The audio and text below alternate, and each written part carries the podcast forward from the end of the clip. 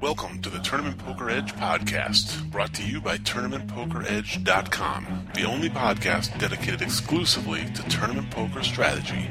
And now, here are your hosts, Ron Fez Buddy and Killingbird.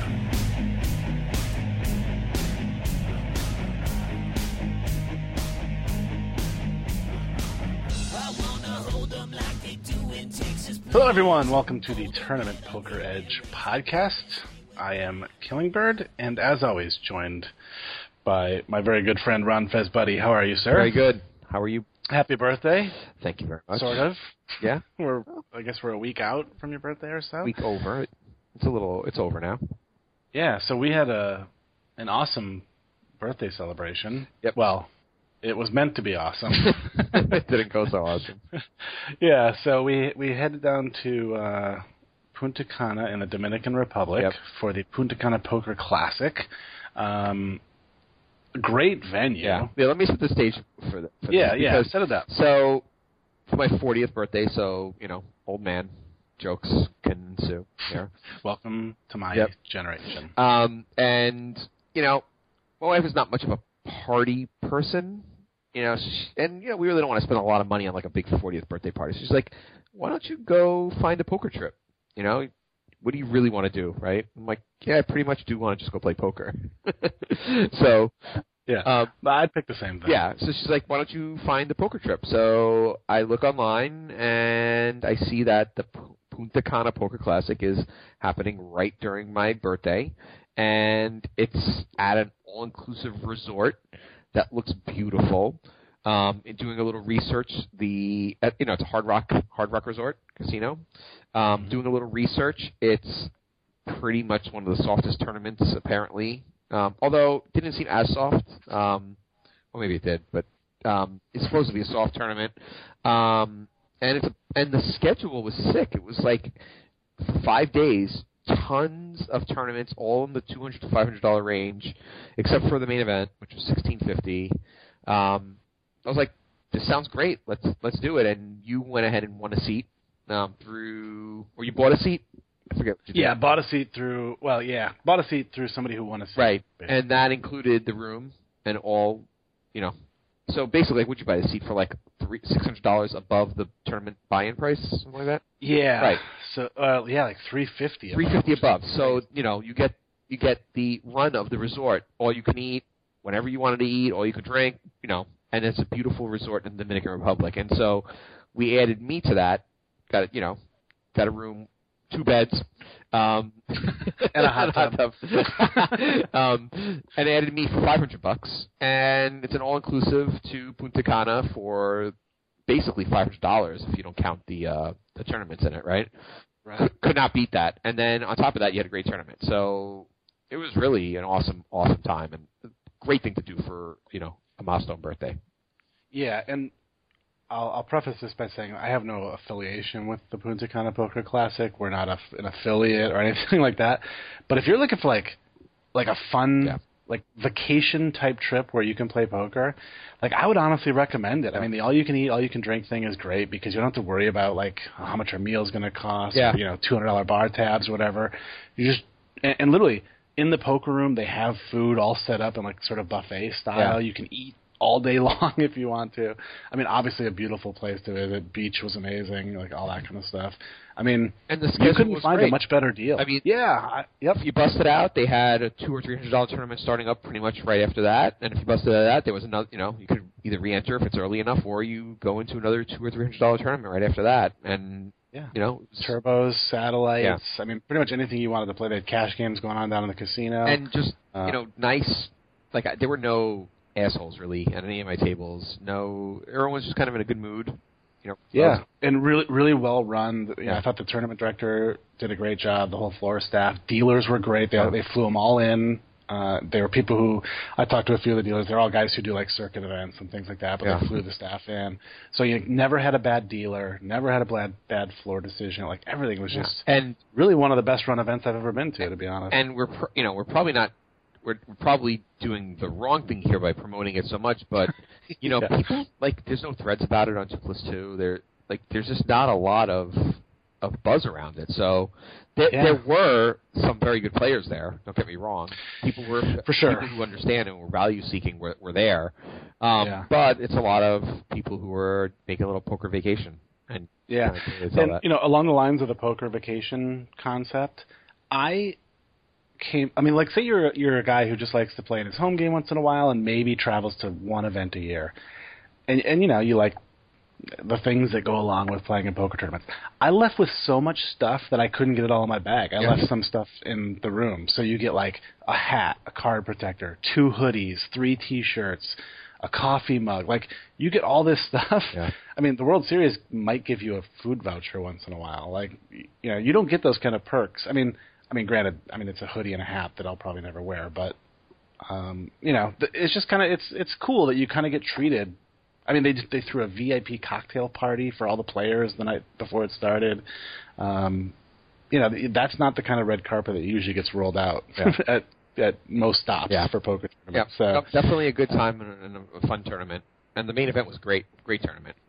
Yeah, structure was killer. Everything was really good. Um, how's your main event go? Oh, fuck you. Happy birthday, right? yeah, welcome to forty. Uh, I just took an awful beat, as you know, and Yeah, I will. I will awful. take this forum to talk about it because I can. yeah, get it off your chest. Get it off my chest. I actually was really devastated by this one. Like, you know, I actually will call this worse. This felt worse by order of magnitude than the main event because the main event was cooler. Um, you know, I got busted on a set of fours under a set of tens, right? And you can. and you know it was a great spot. The guy was his you know his range was you know either a set of tens or aces, kings, or queens all the time, and I have no regrets. I, I really did not like it. Like I think I was over the main event bust out by the time I got back to the house. Right. This one really shook me. I was like, Yeah, it was a massive. pop. so um, it was still day one, but it was after dinner. Um, I had 70k. Uh, I think we were playing about two more hours. We were at 300, 600, um, and I okay. So table is relatively. Eh, it's maybe just three or four decent players, three or four mediocre, one or two bad. Um, you know, it was a fine table. There was, you know, picking spots and chipping up, and um, I had actually doubled up to 110k um, at at 153 um, when a guy who he just shoved a flush draw when I had a set, I think. Uh, on the flop, and uh, I held, and I mean it was the biggest part of the tournament, and I was definitely chip leader. And and since then I was backsliding a little bit. Um, you know, just miss. You know, you know how it goes, whiffing flops, right? C betting, just you know, yeah, C betting, you know, having to fold. taking a couple stabs, um, and really, you know, like I I had that was four hours ago, and and I I was down to about I don't know 85k or so within two hours, and I just kind of slowed down and just you know no spots were coming to me, so I was just kind of not doing much. Um, I did get involved in one hand where um, I don't remember all the details, but I did bluff a river against a relatively tight player who I thought could never call unless he had the nuts, and then he he raised me to like you know a pretty big substantial amount. So and I had nothing, so I folded. Um, and the reason I bring that up is because there was a player who moved two to my left. Um, you know, after like I said, I got up to 110, lost some pots down to about 80, 85, and um, the only play he saw me really play um, was that hand, which was probably an hour ago. When uh, now this guy, he was very good and very aggressive, and clearly, you know, a decent player, a good player. Um, I didn't look him up or anything. I couldn't tell who he, what, you know who he was, but I could tell he knew what he was doing. So he's two to my left. Um, like I said, my image is pretty tight. His, his image is pretty aggro. Uh, we're at three six, and I have about 70k. I have him covered by about 5k, I think. And um, I I look down at aces. I haven't played a hand in a while, but I'm on the button, and I just you know min raise 1200. He makes it 32, and I'm in heaven here. I mean, I really am in, in heaven. Um, no, sorry, he makes it 42. That's right. He did, yeah, I remember you telling me he made it for Made it, he, he makes it 42, which I love um, because that allows me to go to 9K and hope he spazzes, and I so I do. I go to 9K, and I feel like 9K is the perfect size there. Um, so I go to 9K, you know, sit there. He looks at me, goes all in, call, right? Throw the cards in their backs. He has King four suited, uh, and I have aces, obviously, and uh, you know, it's you know the bad beat's coming, right? But the way the way this comes, the flop. I'm trying to remember the, the the hand. The flop is say he's king four. The flop is ten, uh, five six, two spades. I have ace spades. It's like the safest flop in the world. Sa- safest flop in the world, and I, I, I played enough poker to not be relaxed pre-flop. You know, Mhm. once the cards go down, Mhm. I'm like, oh, I'm like, oh fuck. I'm like actually nervous Yeah. because I have I'm at risk. I'm not at risk, but you know, this is a huge pot. This is 140k at three six. This is clearly this is by far the chip lead in the in the tournament. Yeah, it's not close. Like I think at this point I had like 58k and I was cruising. Yeah, right. like I was just like, yeah, this is. I'm, I got all the chips in the world. right. So um, so I'm like not you know I'm thrilled to get it in aces. You know, pre-flop, but I'm also like, uh, okay, 20% of the time, I'll, you know, I could lose here. Um, Yeah. So the flop is as safe as can be. And then we get the two of spades, which gives me the f- four card flush as well. So we're still feeling pretty good. The only hands that could really hurt us are uh, three threes, right? The non three of, of spades. And of course, three of clubs rolls off on the river. and the entire tournament stops. And it's like, whoa! You know, it's like you hate to be that guy who loses the hand where, Oh, where the yeah. whole tournament explodes. Right. And And the crazy thing was, I heard this Yeah. outpour or this outburst, and I didn't even know that was it until we talked like three, four hours later, and I was like, "Oh, that was you." Uh, and then I put the, the dots together. Yeah. Like, oh. yeah, and um, and then you know the the tournament is tweeting about it, right? Worst Yeah. worst beat, you know, whatever this guy's name was, you know, because he I guess he was a he was a known person. I mean, he has a million in cash is live, like you know. I mean, look, he he.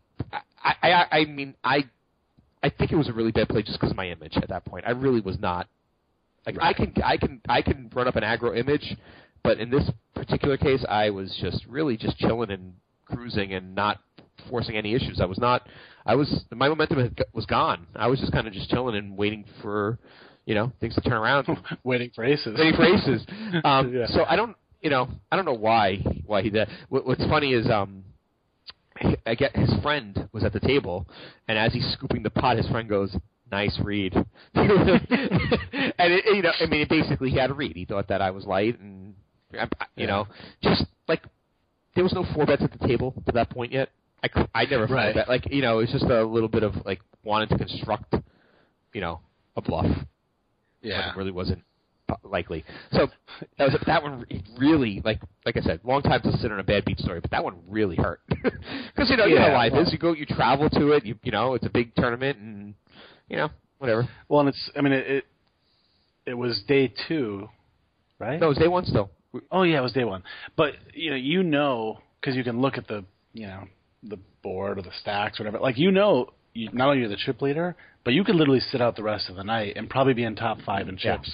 Well, yeah, going well, into day two. It was a 140k pot roughly, and I was we were in the poker room when they made the money because we were playing other tournaments, and the average stack in the money was 140k. yeah, That- I mean that's how Yeah. bad it was. right. That's how big a pot it was. It was so big. Um, so that unfortunately that's how it went, and you know I'm over it now, uh, ready to grind online and have it ready. But um, that's what happens with poker. You get over it, hopefully. Yeah, live live poker is so much fun and not particularly fun all at the same time. yeah, it's just it sucks because you don't get the big sample sizes. And you really, you know, Right. you, there's so much invested. I mean, this is the problem with live. There's so much invested in it, and Mhm. you're going to fail more often than you're going to succeed, and it's just a lot to go through. Like, you know, traveled to another country, you know, Yeah. had to, you know, be away from the family for a bunch of days. It's the typical, you know, problem with live live tournaments. It's just Yeah, it's a lot. It's a lot. Yeah, in, in a, like, you know, you had mentioned this is like the worst beat you've ever suffered or whatever. in a weird way, uh, if I had been playing a pot that big, it probably would have done that for me too. My my tournaments fell apart in much different ways, but I found this trip to be really enjoyable because when I busted, I was just kind of like, eh, Yeah. In the Dominican Yeah. at the beach. Yeah, right, right, Let's, right, you know, right. You know, which I know you felt a little bit of that too, but I didn't play 170k Yeah, pot either, right. three six. Right. So it's it's very different. But you know, it was nice to be able to just be like, oh, you know, head over to Hibachi and Yeah, eat a bunch Oh, of food and drown myself in drinks. hibachi was fantastic. Oh yeah. Um, I didn't go back the next day either. Oh, okay.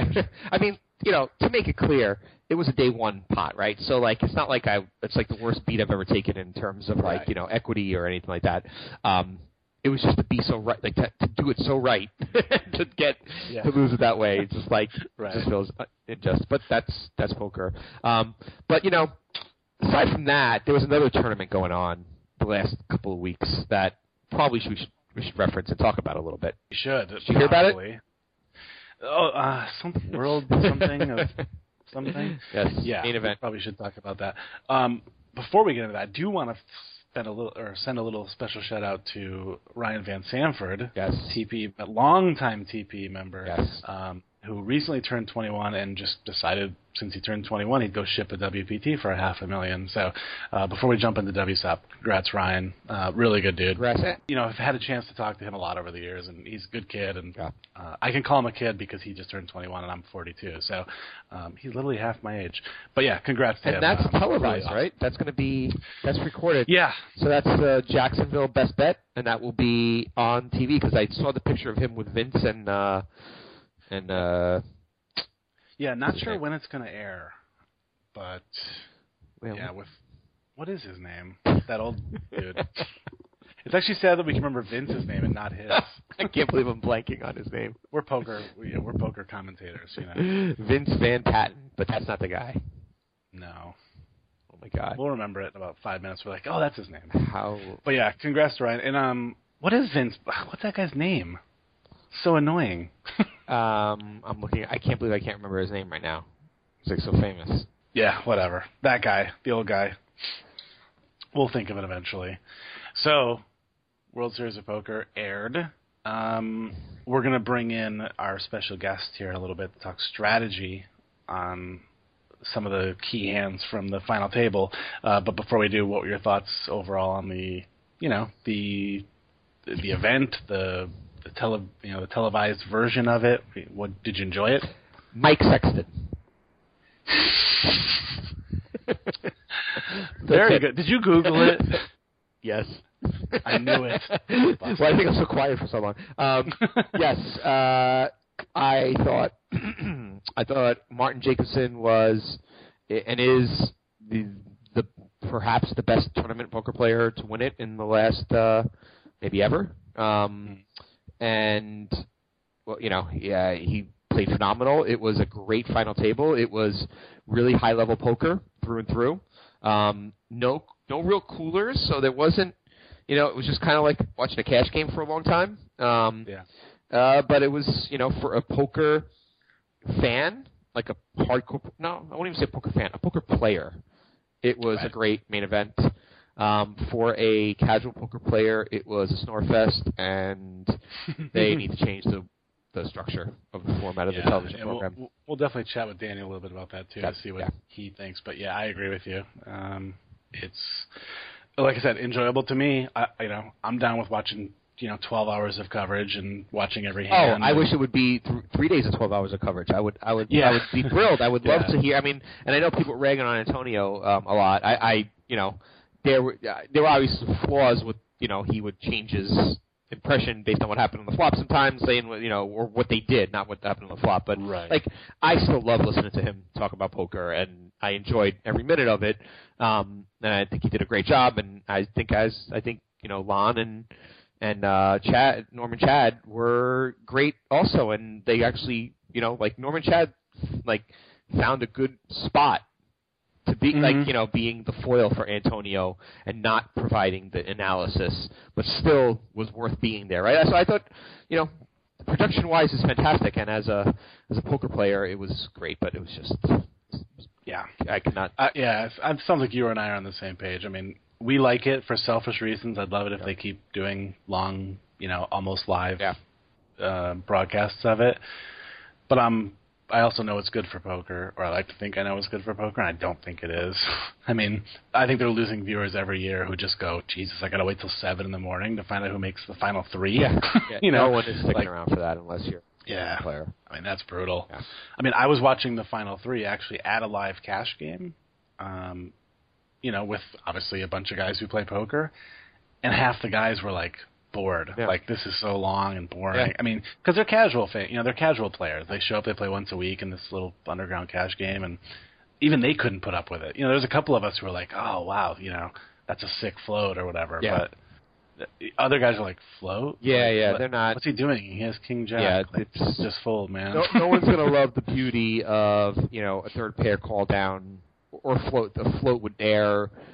Right. You know, they just it's not exciting for like for a casual player, and it does not it does not do well for the industry. Um, Yeah. It continues this way, but you know, let's talk about that with Danny. Um, yeah, we'll get into that. With we have a lot of hands to cover. Um, it's going to be a pretty, I anticipate, long strategy session. So, buckle in. Yep, we'll jump into it. Yeah, we'll uh, we'll wrap up our portion, and uh, we'll come back with our good old friend Danny Noseworthy Danny. here on the TPE podcast.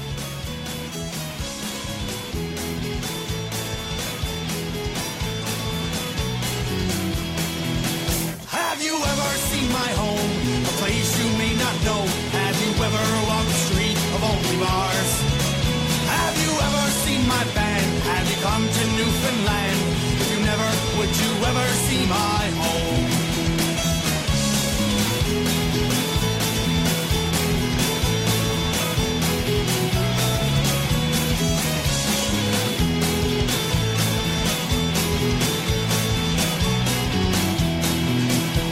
Surrounded by blue water all the time.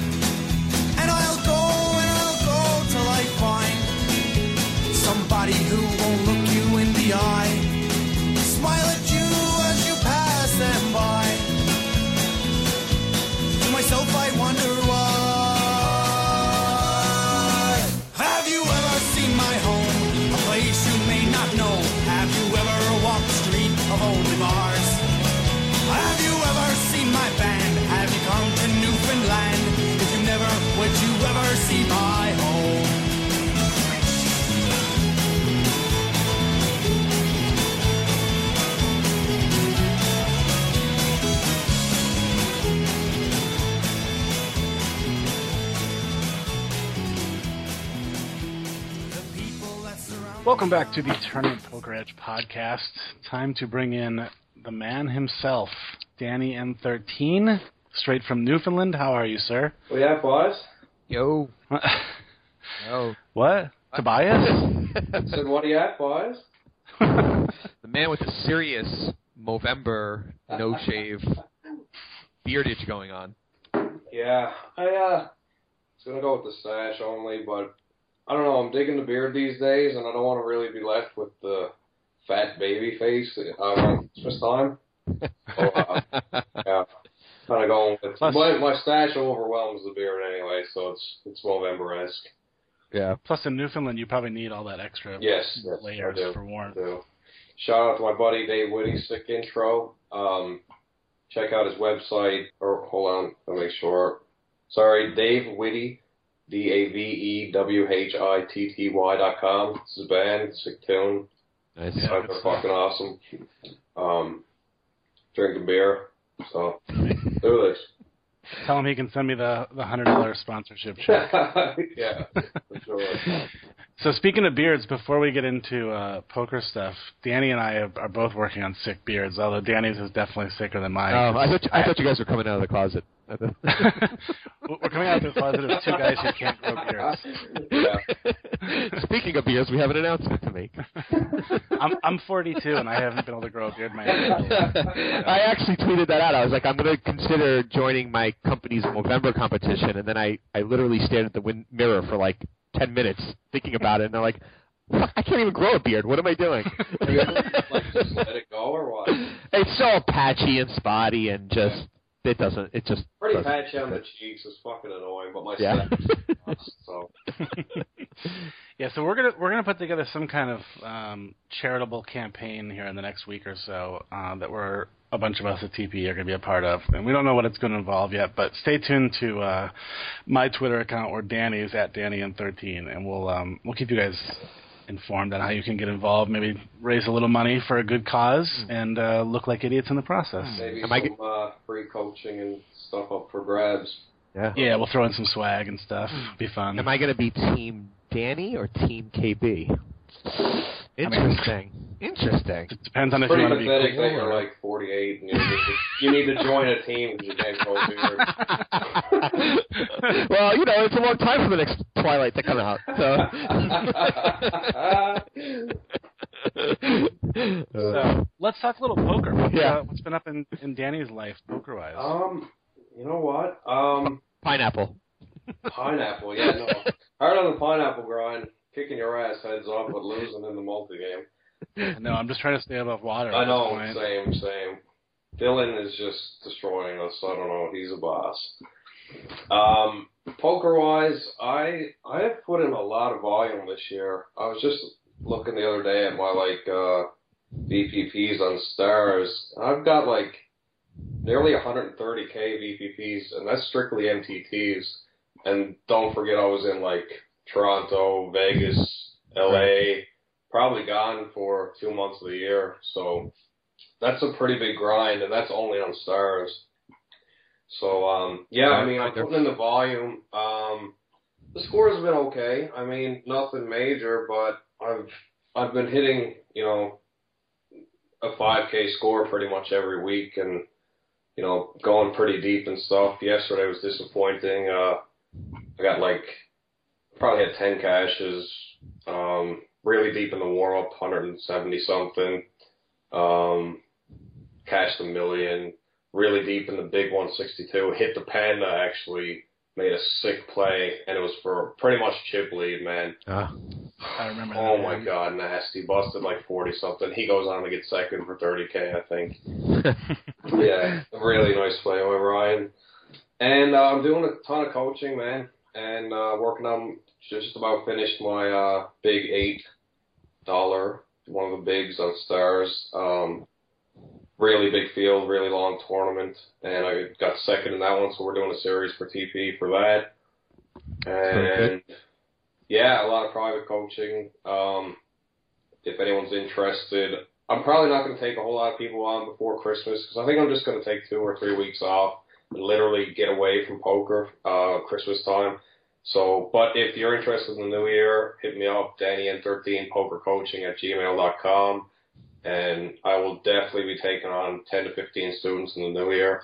I'm cluing up with a lot of guys right now, so Awesome. Definitely one of the best coaching deals. Yeah. Yeah, I, I think I think you know uh, it's one of the better bang for your bucks, and I, I can work out some package deals with you guys. And you know, I've coached thirty to thirty-five people now, really getting a grasp on um, different skill levels and how to go about it. So, yeah, hit me up.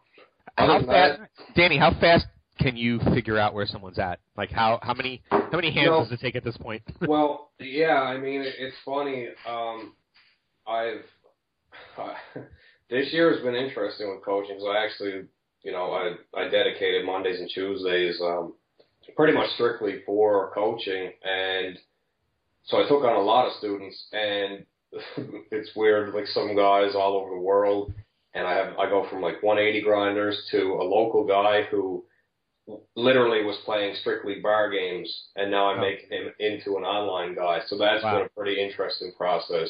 Yeah. Um, but yeah, I mean, he's doing great. It, it's it's been cool. Um, but yeah, some guys, you know, so, a lot of guys just need a uh, confidence boost when they're down swinging. They're questioning their game. They're they really think they're not playing correctly, but um, a lot of it is just like plugging a few quick leaks and then boosting their confidence, and they're ready to go again.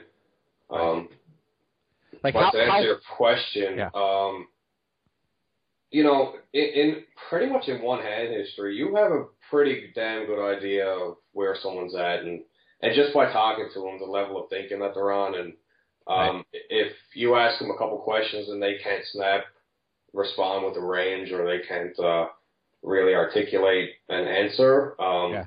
they probably have a lot of work to do. Right. I mean, there's so much information in a hand history, right? Like you see, like the hands they're folding. You see how they play every street, what they're floating, what the, you know, what they're doing on the turn, what they're doing on the river. Like you could really see where where there's gaps. I would Right. think. And then you have a lot of guys that are just button clickers. And you know, until I started coaching and, and doing TPE work and videos and all that stuff, I was kind of in that boat because Yep. if you're sitting by yourself and playing poker all day long, um, it's pretty easy to fire up 12, 15 tables and kind of forget about what you're actually trying to accomplish. Yeah. like you know Yeah. you're not really thinking about what does this guy actually have uh, what am i doing on future streets but um if you get used to talking aloud and really thinking about what you're doing i mean you're just going to improve so much more instead of just you know taking a standard line What standard that's going to make me money long term but it doesn't necessarily mean it's optimal you know what i mean like Right. Right. so Yeah, I, I find myself often, you know, sitting down with the intention to think through everything, watch the table closely, and then Yep. ten minutes later have like an inter- internet browser open, and I'm like, what what am I doing here? yeah, Like, and then you you know, are on Facebook, and then you're Right. YouTubing a song, and then you're talking Yeah.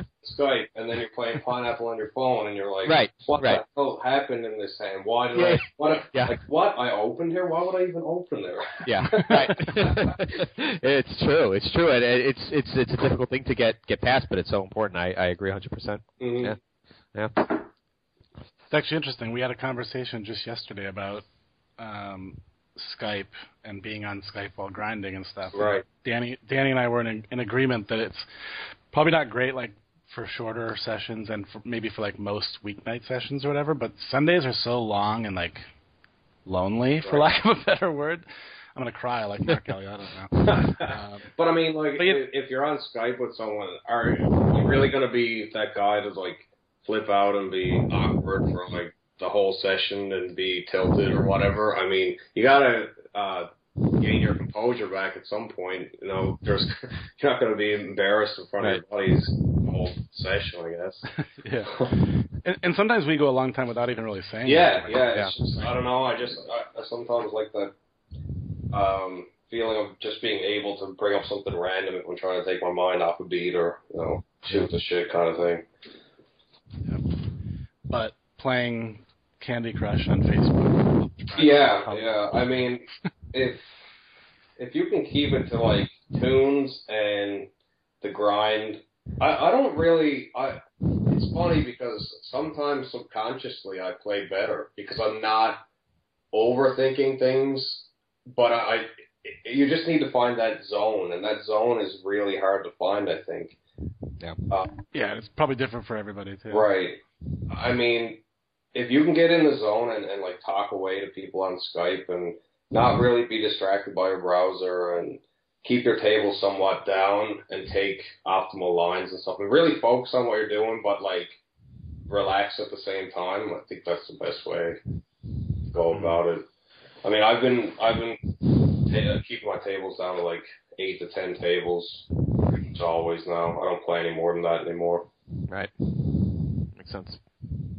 sometimes I just get on my laptop and I don't even hook up two of my monitors. And I have like a huge setup, 27, 30 inch, and my MacBook.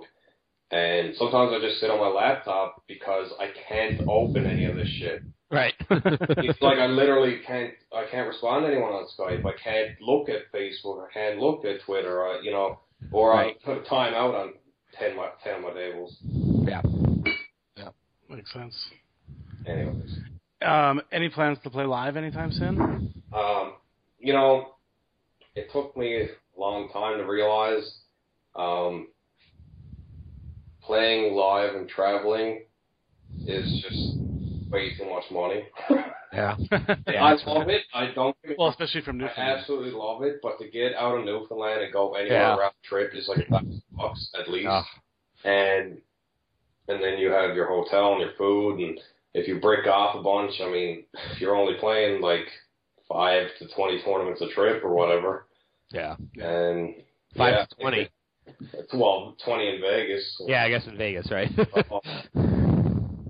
Yeah, I suppose like like say you go to play five thousand dollars worth of tournaments, it's like you're paying fifteen hundred in rake automatically. Yeah. Well, probably more than that. Plus like you're paying Oh, like yeah. twenty five hundred in Five rake. three K. I mean, it's it's really hard to stay ahead of. And like like I always said to you, Diego, um, settling in. If you're just, like, I don't know how. I guess some Yeah. of these guys get used to it, but for me, where I only travel like you know three or four times a year to play poker, um, it's really hard for me to fly in, Yeah.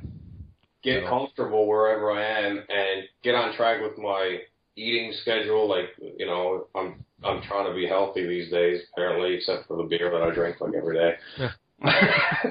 but um, like eat and sleep patterns, and then you're supposed to play the next day, and Yeah. sit down at a live tournament where I'm firing up, you know, 40, 50 tournaments a day in the comfort of my underwear at home, Yeah. and um, and now I'm supposed to sit with humans around me and socialize and shit, and and the structures are way different. Like it's it's it's hard to adjust right away, and you to find that zone again, it's just it's really difficult. So Yeah. Unless Yeah. you're going to somewhere like Vegas or you know um, somewhere for a long period of time, and you have a house and you can make your own food and you have buddies there, and but if you're by yourself and you're just going and sitting in a hotel room and then you know going to play, it's just pretty fucking hard. Yeah. Yeah. Just getting in enough reps be- where you start to Mhm. you know feel comfortable with the and not not just you know your environment but just your poker strategy like the the changes between live and online and and and just getting used to Yeah. sitting there and playing. Right. It it takes it takes a while. I always And feel like like- I'm leaving. I'm feeling good and then I'm leaving. Right? Like you know. The thing I always find trouble with is that like I get so excited to play, and Yeah. first tournament I'm like I want to play six seven yeah. yeah. for the gun Yeah. because I have so many fucking chips and the structure is amazing. And, Yep. Like, but then again, I should be just sitting there. I know how to play it. I, I mean, I've been deep in live tournaments before, and I've had decent success. I I know I've been there, but every first tournament I play, man, it's just so hard to adapt from Yeah. online. It's it's all the ranges are way different. It's a different game. It's completely different and then you There's get no used to it. there. Yeah. So I don't play live like ever. Yeah. Don't you wish every tournament was like Canada Cup, where you could play it all online and Yes. stay at the final That'd table, and then you fly someplace and play live? that would be amazing. That would be awesome. It That really would be. awesome. They should do that more often, man. I agree. I agree. That'd be sick. Like have like an EPT and have the big televised final table for it or something. But everyone can Yeah, just sit cool home or wherever the hell they are in the world and and play the tournament and then just go do it live. And it's Yeah. worth the travel expenses and everything else. Yeah. Speaking of big live final tables, what'd you think of the main event this year? Um, the play was okay. Uh, the people are fucking boring as shit. I, I mean, can anyone be more boring? I just don't understand it. Like, if I was there, I would be slamming Coronas and doing the Jäger bombs. Seriously, I'd be tilting everyone. I'd be the biggest idiot ever, and just Poker put really- a shit show to get really people's does. heads too. Yeah, we really poker really does need you to make the main event final table. I've been saying that for years.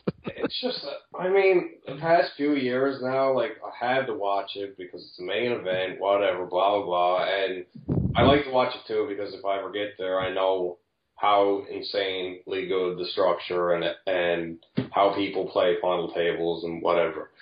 But um, I mean, have some personality, man. Yeah. Well, Billy pa- Billy fuckers. Pappas had Billy I Pappas like had Billy some- Pappas. He was Yeah. cool as shit. He was cool. But yeah. I mean, everyone else, I don't know, man. This is well, it bothers me. I mean, you're on TV, man, and you're playing for. You already have 800k locked up. Do something. And I feel like it's been a few years of that. I mean, it, it's not. It's not. I guess it's not completely surprising because it's obviously younger internet type, you know, players that are making it, and that's cool and all. But yeah, you definitely don't have the same entertainment value for, at least for Middle America. Like, I guess we can still find interest in it because we're fascinated by strategy and stuff. But you know, if you're like just a dude who's sitting at home Right. and you come across that on ESPN, you're only be gonna watch an hour, 40 to Yeah. 60 minutes on it. You're gonna be done. This is shit. Well, Yeah. I, I agree with that. I, I think they need to do something with the format because I love. I mean, I DVR'd the whole thing. I watched every hand. I I I loved it. Right. I mean, and I'm sure you guys did too. Yeah. But I no one, no casual player is going to sit. At least they had whole cards up. I mean, uh, if Yeah. they didn't, I don't know. I I could I couldn't watch it last year or whenever that was when they didn't have it.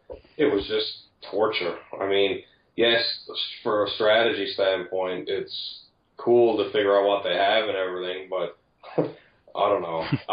I I, I try to be unbiased anyway, but I do like to see it just so I can follow along at least. I don't want to have to listen to ev- all the action and follow that. You know what I mean? Well, the real the Yeah. problem is that the best Twenty-five hours.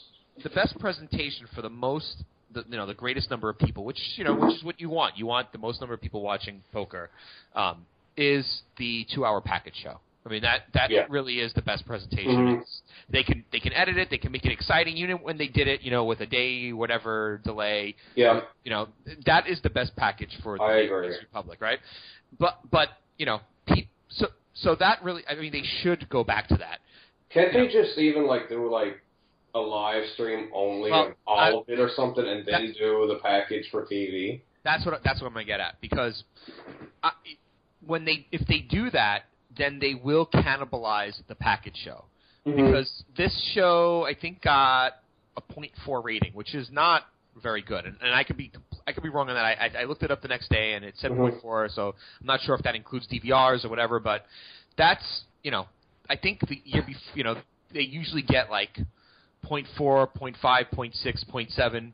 So if you're going to assume that it's really just the hardcore fans who are watching it right now and not the casual player, you know, let's say a package show with no live stream would get a 0.7, right? Yeah, I, I mean, I'm pro- I'm not watching the package show after I watch the live stream, right? So if you Mhm. get a good majority of those 0.4 watching the the live stream, you're going to really cannibalize. You're going to have a lower number. You're going to have a 0.3 for the package show, which is worse than a 0.4 for the live stream. So Okay. you kind of got to go one or the other. You can't uh, have yeah, I, I get what you're saying. a, a live stream will cannibalize the package show too much, and that's why they don't do it. Yeah, I, I get that for sure. So that that's the problem. Um, Hmm. Although the best solution would be a pay per view live stream. I mean, I would pay for it. I would pay thirty nine ninety five to watch the whole main event, and I'd be fine with it. I, I and I'm not sure everyone would, but I, I used to do it, and it was like the greatest night Yeah, of the year. right. it's great. They used to have fun. a pay per view, did they really?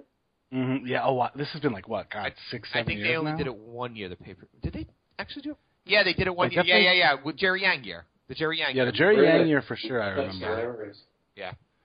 And I feel like the year before too, but I could be wrong about that. I don't think they did it for Jamie Gold. Maybe not. but I know they did it for Yang. Um, but it can, you know, it just cannibalizes the the main show. I mean, that one wouldn't cannibalize the main show if it, that was not on November 9, right? So right. you'd still, I, I think you'd get it'd be enough distance in between the broadcast to get the, re- you know, the, the hardcore viewer to watch the final table.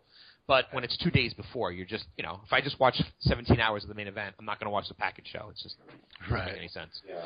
And, and it's tough. I mean, like I'm, I'm a night owl. I stay up really late, and I stayed up really late watching it. But then I was like, oh man, yeah, I'm, I'm gonna go to bed. I'm Same. tired.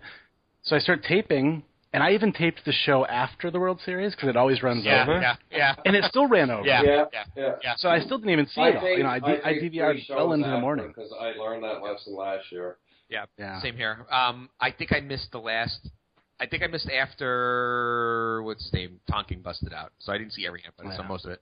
Um, Yeah, I was like, oh, you know, two hour Sports Center afterwards. That should be enough to cover it. Yeah. And um, nope. well, Thing, you know, like I had to avoid. You have to avoid Twitter. avoid it, right? Yeah. You know all that shit. It's annoying. Yeah, I don't- fell asleep at two, and so I had another five hours of, uh, you know, this is on the, the first Yeah. day. So I had five hours. So I, you know, I had to avoid, uh, you know, busts four, five, and six, right? You know, Yeah. so you know, I'm walking around, and and someone said something about all, you know, Norwegian or something, all Scandinavian, and I was like, all right, I guess I know who made the final three. So I, I got spoiled anyway, right? It's, it's Yeah. annoying. It's frustrating. Yeah. So yeah. But there's, yeah, th- I don't. I wouldn't want to make the decision because I don't know what the right decision is. well, I mean, the right decision might be What about no November days? nine. Well, no November nine might be the right decision, and Yeah. do a pay per view on the final table for the hardcores, and do a package show at the end, and get rid of the November nine. That you know, does November nine really generate any buzz anymore? Like, I don't think it does. I It's didn't- not like like the first year it seemed to work, yeah, yeah, and then yeah. ever since then it's just like, eh. Uh, the first year and the first year was Dennis Phillips, right? And the second year was Phil Ivey, I think, right? Oh yeah, and I guess they have the Ivey thing going Ivey for thing. them that yeah, year. yeah, those those really those really worked. Um, but I don't know, November nine really isn't doing like I I forgot about it. Like, and I'm a big poker fan, right? I didn't I didn't even like I didn't remember who was at the final table. Right. I actually had no idea. I Yeah. promise you. Right. No idea. Yeah, I I'm, I'm not a poker fanboy. I'm really not, to be honest. But you know, I if it were still around the main event time, yes, I was following because I was in Vegas and I knew it was chip lead on this day and Yeah. was kind of following it at least, and it was relevant. But when down the road, when a bunch of guys I don't know, and then it's like 85 months later, like it's Yeah. hard to really care about it. Yeah. Just watch it for the sake of you know. Because half of the people that I talk to are poker, and right, right, right. that's what Yeah, they're going to talk about. Yeah, Yeah, I wouldn't be surprised to see the November, November 9 concept go away. I mean, it could probably cost them a lot of money too, to like redo. You know, yeah, right. They have to bring everything Uh, back. Yeah, you know, there's. It's possible they re- they don't just go back to the old format, but they rethink it, right, and think of Mhm. something else that would be attention getting for the fi- for the final table. And that I don't know what that is. I haven't thought a second about it, but Right. I, you know, I don't know if you just go back. You just maybe think of something different to do. Yeah, be interesting to see what they decide. I mean, the crazy thing is that they'll be announcing the World Series schedule in about two months. So And I can't and I can't wait. Ready to go. couldn't wait to leave. Can't wait. yeah, to get back. exactly. Every year, seems like that. Oh well, you know the sushi. Yes. the sushi's always a call. Which, by the way, Danny, hands down, delivery sushi, the best sushi I've ever had in my That life. that was damn good. Was. Phenomenal. Las Vegas, for those of you who have never been, really does have the the best sushi. I mean, It, it's that I've ever had. Real. It's unreal, and you know, you'd think this landlocked desert would not do well, but they've that the logistics. No, the the operations and logistics around the sushi trade in Las Vegas it will blow your mind. Like they have figured that out to a T on how to get that there in fresh shape, perfect, um, the perfect sushi. Like it's Right. it's unbelievable because cause it's such a big market for it. Mhm. Um, that was phenomenal. That sushi we had delivery. Yeah. so can't wait to get back to some that. right now. Yeah, starving. Thanks. Um, Yeah. yeah. and after a Newfie eight month winter, uh, I'm ready to get the fuck out of here. Just saying. it was snowing the past couple of days. I'm just like, oh my god, here comes the big depression grind. Afraid to leave my house for like eight months. I, I don't think it's gonna be too much different here. I think there's a huge storm moving through or something. I'm Oh. ready for it. we had a not leaving my bad, bad winter last year. Oh, it was bad. Well, Uh, hopefully we'll we'll get a little nicer winter this year. Yeah. so Any luck? so the TP weather podcast. We'll we'll end that now. And All right, let's talk about hands from the final table. All right. Um, I collected a couple here that I thought were the most interesting or most relevant. Um, you know, a lot of them will probably you've probably most people have heard about, especially like the Mark Newhouse hand or um, some of the big shoves or big calls. Um, but we're gonna talk to Danny here and get his take and try to get behind what people were actually thinking um, as they were going through these hands and what maybe they should have done or not should have done. So, um, KB, you want to start with the Newhouse hand since you dug up that one?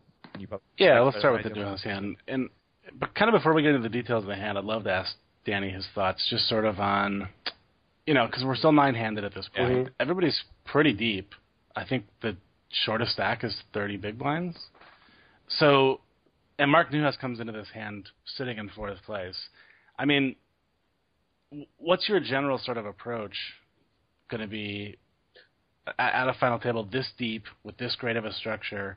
I mean, we'll get to the hand in a second and, and talk about you know the result, but you know, is there any way you bust in ninth when you're fourth in this deep of a structure? Oh, And- I, I would like to think not. I mean, I don't know how the guy stomachs it. I I just I feel really really bad for the guy, but he played with insane heart. I mean, he went Yeah. for it, and I love I love I love that. That's great for poker and TV and all that stuff. Um, I, I don't get his mindset though. I mean, he said that he didn't even play in in, in the time. I don't. Yeah, I don't really something get weird. that. Something is bizarre about that, is it not? Yeah, it's very. Yeah, he said he didn't didn't play a hand and didn't study or prep in any way, shape, or form. He said. I mean, what are you like, God mode of poker? I mean, I don't understand. There's 10 million on the line. Yeah, I mean Martin Jacobson did 500 hours of simulation. He did. He ran the final table four ti 40 times. Like that. That. Like, why wouldn't you do that? I mean, I could have said understand. Like, yeah, there's a point of You're maybe saturation. for life if you yeah, win. right, right. It's there's not that many shots, and this is your second shot at it, and you got Right. this time. Right. Like, I don't, I don't, I just don't get. Like, I don't know what that. Like, it's I very mean, he flippant. just clearly he didn't want it. I don't know.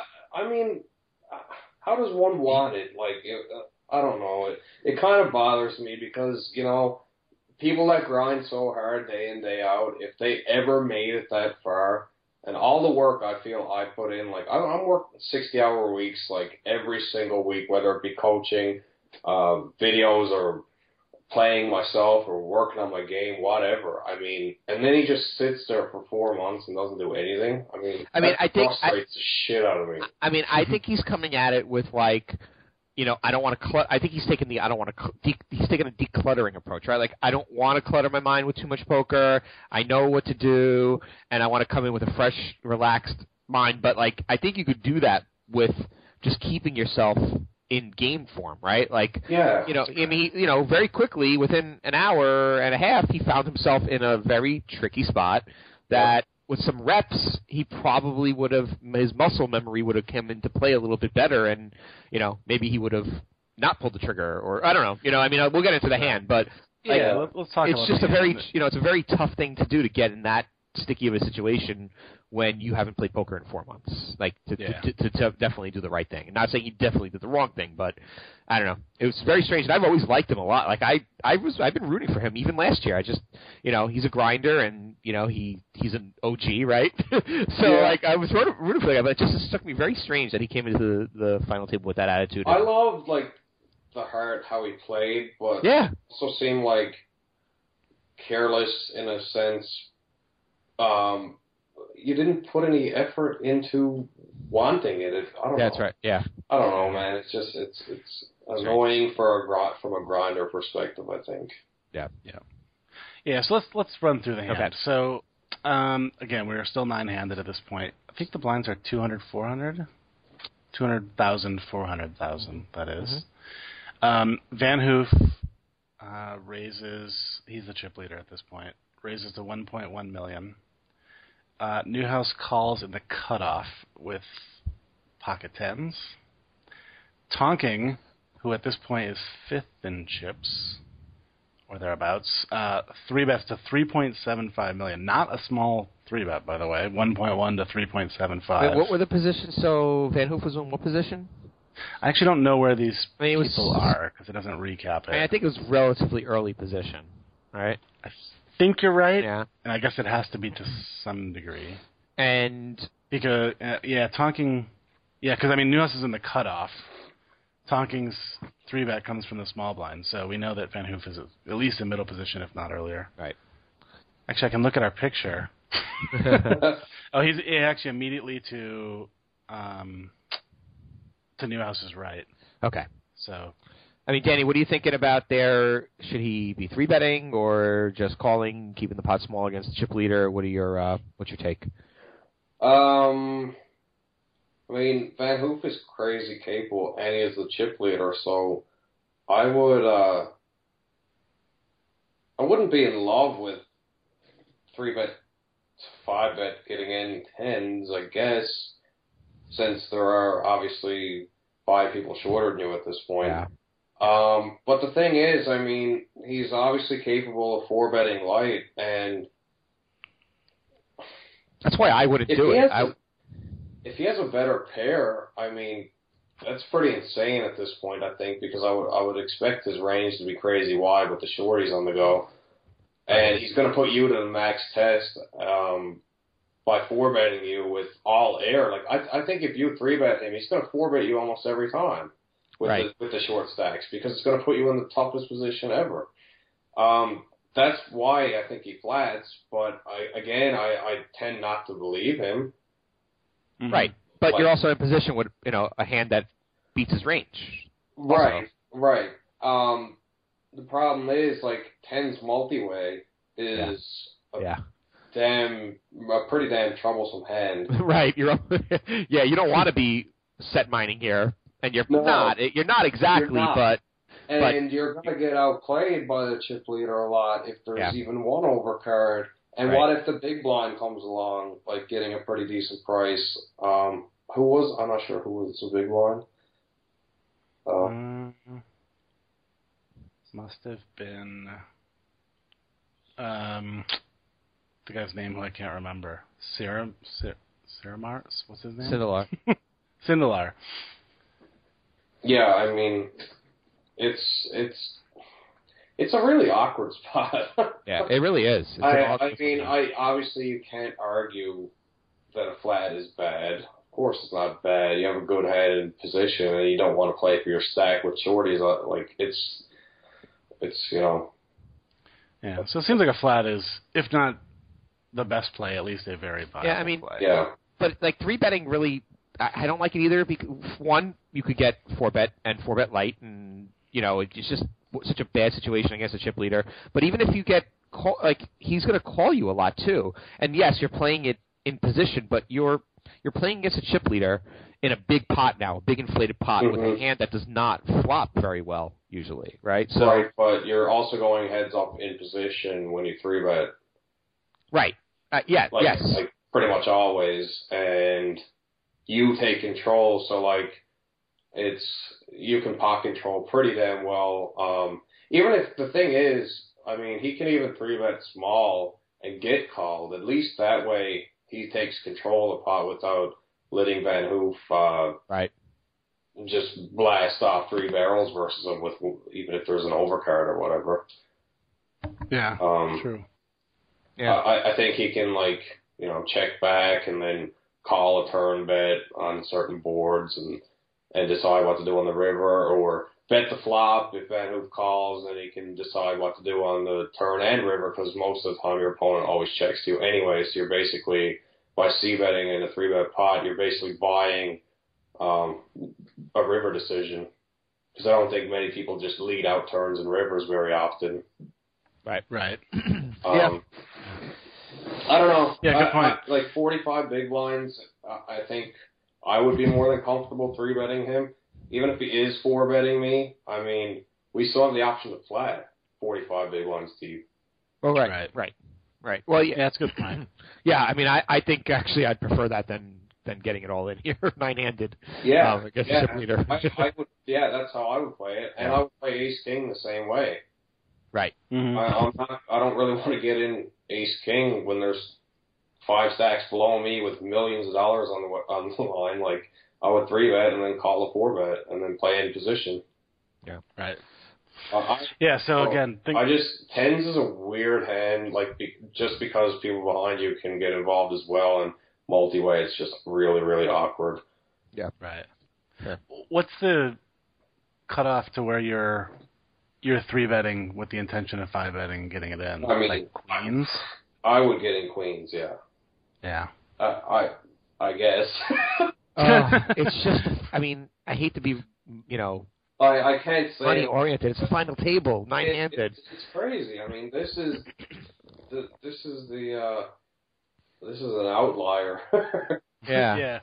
Well, and it was interesting too because in the throughout the entire final table, it's like people really did play like I hate to use this phrase, Well, but small ball poker. Yeah. Like people kept it pots very small.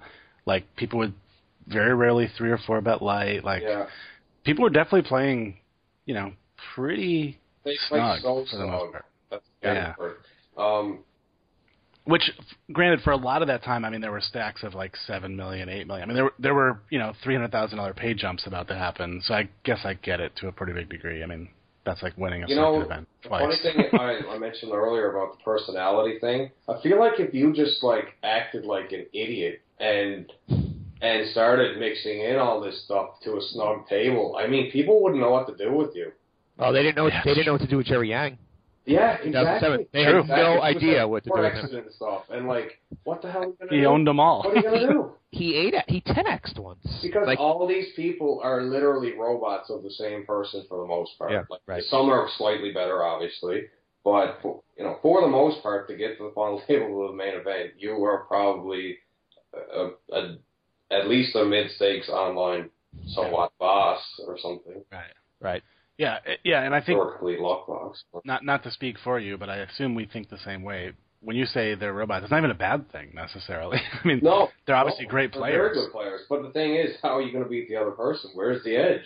Right. Right. and I I don't think people were doing enough to try to really go for it. That's why I love Newhouse's heart. Like I mean, it's it's pretty cool. I hate how he approached the final table, but when he was there, I mean, he played to go for it. And Right. if he if that bluff works, I mean, and he he's gets a huge off to the confidence races, boost too. Man. He yeah, he gets a he gets Although he might just think he had the best hand. True. if if it works and he folds queens, he's just like, oh, I must have the best hand. true. Um, right, so so, yeah, so let's get back to it. So Tonking three best of three point five million. Um, Van Hoof folds, and Newhouse calls. I assume we're calling here all the time with our tens. I mean, our hand's pretty under repped, obviously. Yes, with 45 big ones deep, I, I, I I don't see how we would ever fold here. Um, It's red flags, though. I don't think Tonking at this point was doing anything out of line. Right. No, and he and he doesn't have the massive stack yet. I mean, he only starts Yeah, out with eighteen. doesn't have a big stack. You know, You know, he's putting in a pretty big chunk of his Yeah. Stack in a spot where I don't think he had done anything like that. Six in spots to pick up some chips. I mean, though, like he is obviously capable. Yeah. Um, especially with Newhouse flats. Like Newhouse could be doing that with eight, nine, right. you know, all kinds of hands, obviously. Um, I mean, I think all he can do is flat, though. I don't really like turning tens into a bluff at this point in position. Right. Um, if he had a hand maybe like ace jack, at least he has an ace blocker. Um, or like even a hand like jack ten suited or something that he was flatting. That if he four bets here, it looks like the complete nuts. I mean, this is obviously a pretty nutty play by you flat try to induce action behind, and then you four bet and the guy's out of position with like a mediocre hand like or even say jacks. What the hell is he gonna do? Right. Yeah, it's Or pretty like for him ace too. Queen, because I think um, Tonking would do this with Ace Queen as well, hmm just because he probably wants to play heads up, and because three ways could be kind of tangly with Ace Queen, right? um, and he has the chance of picking up some chi- pretty decent um, amount pre-flop. Right. Yeah, it's an interesting spot for him But as well. tens, I, I just don't, I don't really like turning that into a bluff. Yeah. Yeah. Yeah. Yeah. So Newhouse flats. Uh, so now there's like three point seven. There's like eight, almost nine million in the pot at this point. Um, flop comes Jack four deuce rainbow, and Tonking leads out for three point five million. Um, at this point, I mean, to me, it just seems like a state. Like if you're gonna flat tens and it comes Jack four deuce, you have to at least call one, right? Every time. Yeah, yeah, that's pretty Yeah, that straightforward. seems. Yep. seems especially. Since he does have I mean- those hands like Ace Queen and Ace King, obviously, and yeah, Right. right. red. And the bet and the bet's pretty small, which you know you could see as value, but Yeah. I, I think But the- that's what his bet size would be if he had Ace King too. Mhm. Right. I mean, he's getting the. Yeah. I mean, you're getting a great price, even. You know, you're getting a great price. Yeah. But as Danny said, there's, there's you know, Ace Queen, Ace King in his range, so yeah, Yeah. can't fold. Um, yeah. So Newhouse calls. The turn is the four of hearts. So now it's Jack four Deuce four. Now there's two hearts on the board, and obviously the board pairs. Um, and now Tonking checks, which is actually kind of interesting that he would check that card. It's certainly not a scare card, but I guess he's inducing bluffs. What do you What do you think about his check there? Dan? Yeah, well, I mean, it's really hard to get three streets of value from Yep. sevens through tens, and Yep. Right. Um, obviously he, uh, the only hand he's, I mean, I guess he gets, he could get value three streets out of King Jack suited. Um, but does that hand even flat a three bet or a four bet? Sorry, out of position. Right. Well, Um, yeah. There's not many Ace hands. Jack suited, Jack ten suited. There's not many jacks. this is going to be really relevant later. not. There's not There's- many jacks. Yeah, there's just there's just not many jacks. There's not many jacks. It's, Um, it feels like seven, eight, nine, ten a lot It here. does. It, it feels exactly like that. Mm. And I mean, the thing is, I mean, obviously it could include the top aces and kings. Right. Sure. It, I think Newhouse is more than capable of making a play like this. Like, like I said, trying to induce action behind. Yep. Fair. Um, Right. Yeah, so now I guess what gets interesting. So Tonking checks, and now Newhouse bets four point five million. And to me, I mean, I don't know, maybe I'm a nit, but to me this is like the perfect card to just check back and then bluff The thing I kind of like um, with him betting here is that like he's like um, he's he gets to decide what to do on the river, and also if he gets check raised, he can fold Mhm. because Yeah. the guy's never ever check raising unless he has like ace king of hearts. So it might be like the only hand he beats. Right. but if he's if he's doing that to get that information, because that's basically what that is. is Yeah. Right. Why not just check behind and then fold to, Well, I you know, mean, or, or or, che- or check call four point five million on the next street, right? Like at least get to see the showdown. Yeah, obviously, at this point, winning that pot is perfectly fine, and um, there is three overcards or, or uh, a queen, king, or ace. Obviously, you're going to be I, I guess the I guess the thing that's ringing in my head is I don't feel like he's ever folding anything that's beating us, and I and we're never getting value from anything that we beat. So why why bet here? And maybe that's too simplistic of thinking, but that's kind of what goes through my head here with with the tens and and, and betting here. well eh, by betting. He doesn't have to. Like I said, he it it gets checked to him in position way more frequently than not. Um, right.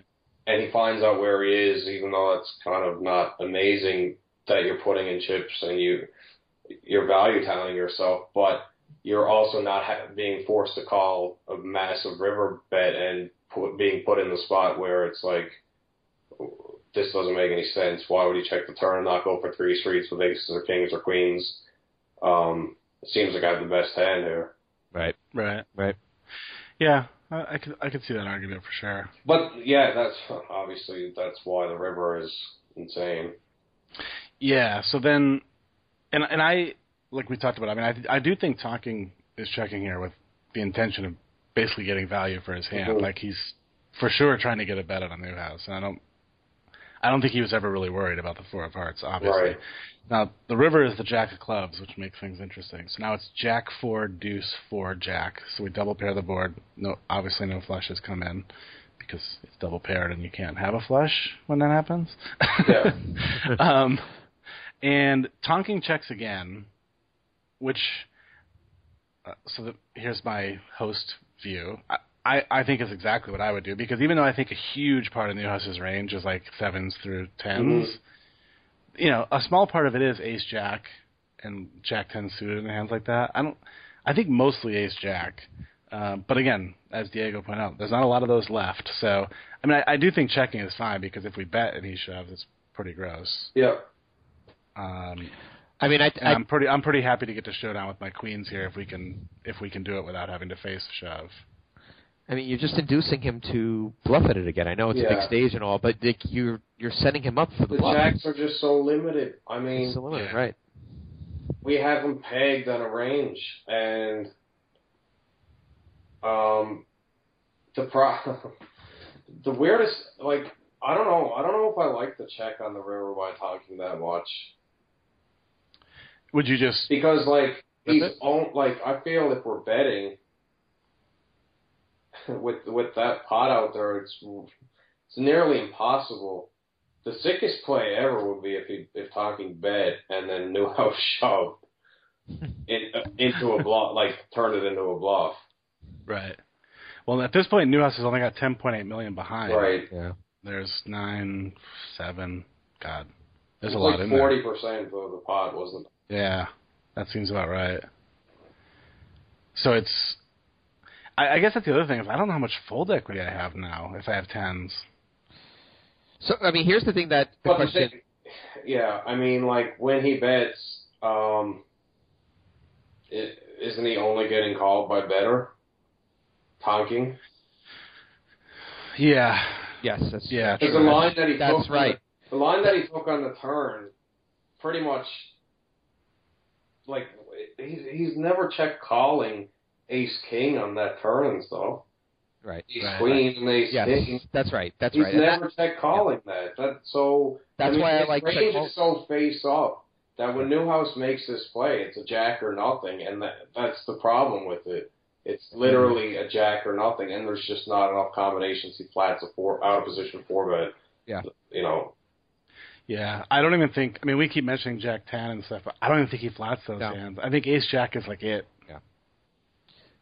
Um, you know, the thing, the thing that you know when you hear Newhouse talk about it, he says that he basically had him pegged on queens, right? And I Yeah. I, I believe that because it does feel, Yeah. you know, it feels like queens, kings, aces. I mean, it it just does. It, you know, it's it seems like exactly what he On has. the turn, he has one of those hands. Uh, on the turn, Tonking has one. That's right. That's right. Exactly. Yeah, I mean, one- you know, Right. But I mean, how often with the price that he, he's getting on the river, how often is he going to fold? yeah, and you know, I think the range here. is just, it's so friggin' hard for you to have a jack.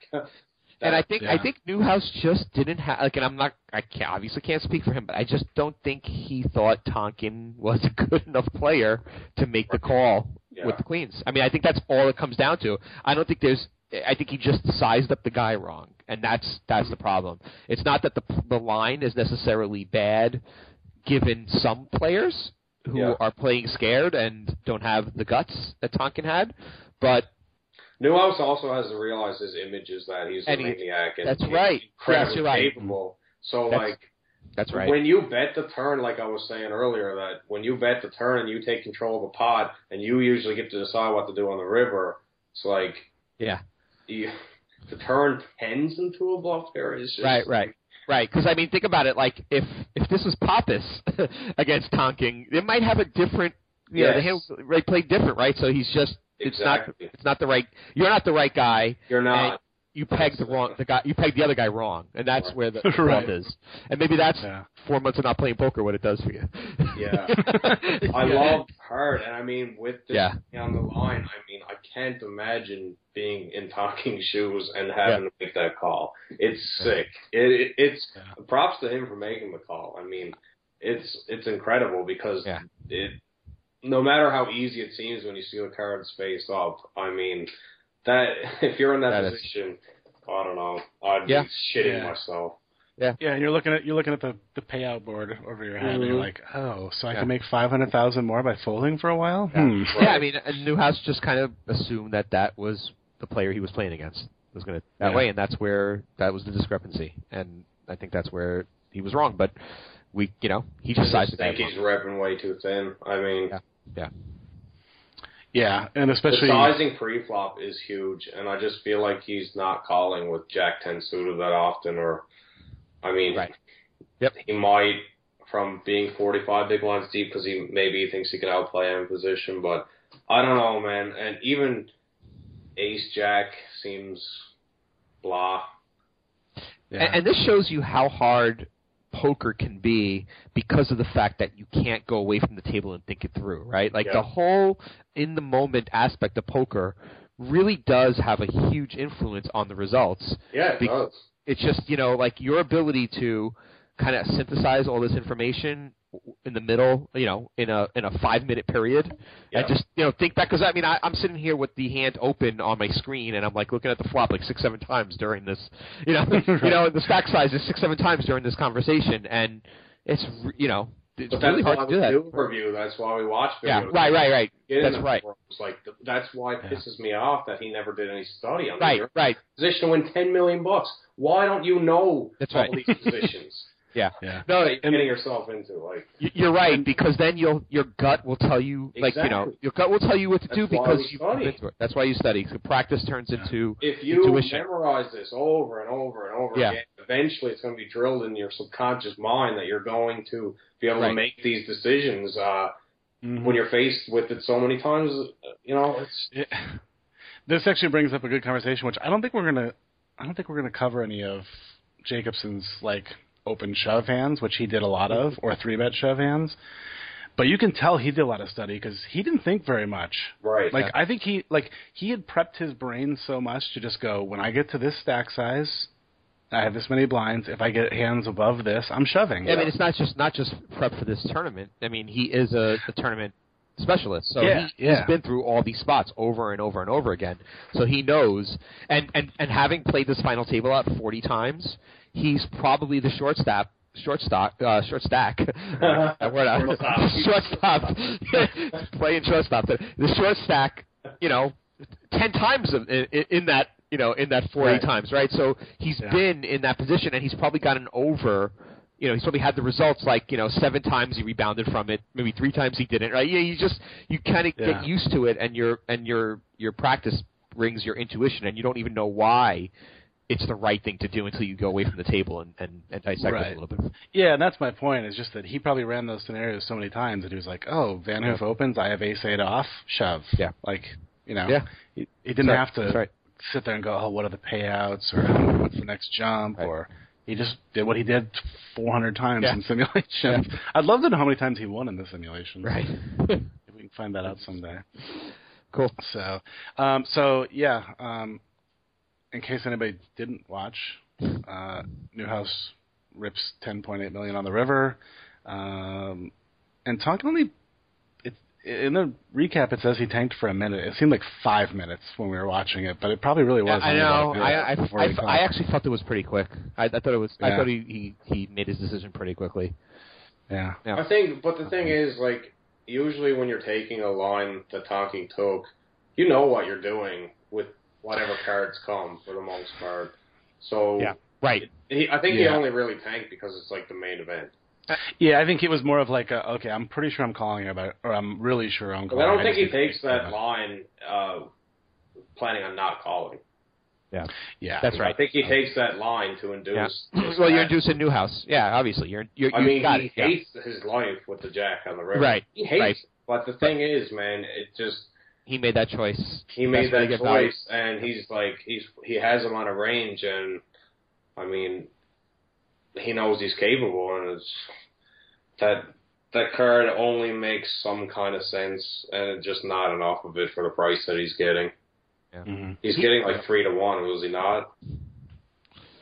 Yeah, three. I think almost exactly, Almost exactly three to one, three to maybe even a little over. Yeah, I mean, what? He, Yep, pretty crazy. All right. Well, All right, cool. Uh, Diego, you want to do the next hand? Yeah, the, um, yeah, sure. The next one I wanted to talk about, actually, we went out of chronological order. It's actually the first um, interesting hand, uh, hand 36, um, where Van Hoof opens the button. So we're at 200, 400. Van Hoof opens the button to 1 million, and let's see what the stacks are here. So, looks like Van Hoof has about what are the blinds? blind to 200, 400. Van Hoof has about 33 million. Um, and Stephensen actually has the slight chip lead at this point, 34 million. Uh, has 24. Larrabe has 23. Newhouse has 22. Everyone else has 18 to 12. So everyone's still pretty deep here. Um, and Van Hoof, as I said, opens the button to 1 million with King 10 off, I believe and Larrabe defends from the big blind. Uh, Larrabe has 9-8 off. So, open to 1 million with King 10, 2.5x, 9-8 defend. Seems pretty standard. Agree? Mm-hmm. Okay. So Do, do you like his defend? yeah, I do. Okay. Um, you said he had about twenty three to start. Yeah, 23k, 23 million. So that's you know Or, 60. yeah, yeah, yeah. So Super deep. 60 big blinds, I'm definitely defending like any ace, king five plus, uh, six five, four five suited plus. Yeah. Any Broadway, like everything. uh, Pretty much everything. yeah, I mean, being 60 big blinds deep when the chip leader opens your, or, sorry, second in chips opens your big blind, I am defending super, super wide. Cool. Yeah. Okay, so agreed. And we go to a flop, and the flop is 10, Jack, 9, Rainbow. So now Larrabe's open ended. Uh, Van Hoof flops middle pair. Larrabe checks, and Van Hoof bets 1.4, which I guess is to this point uh, about 2.5 or so. Um, was that big? 2.11.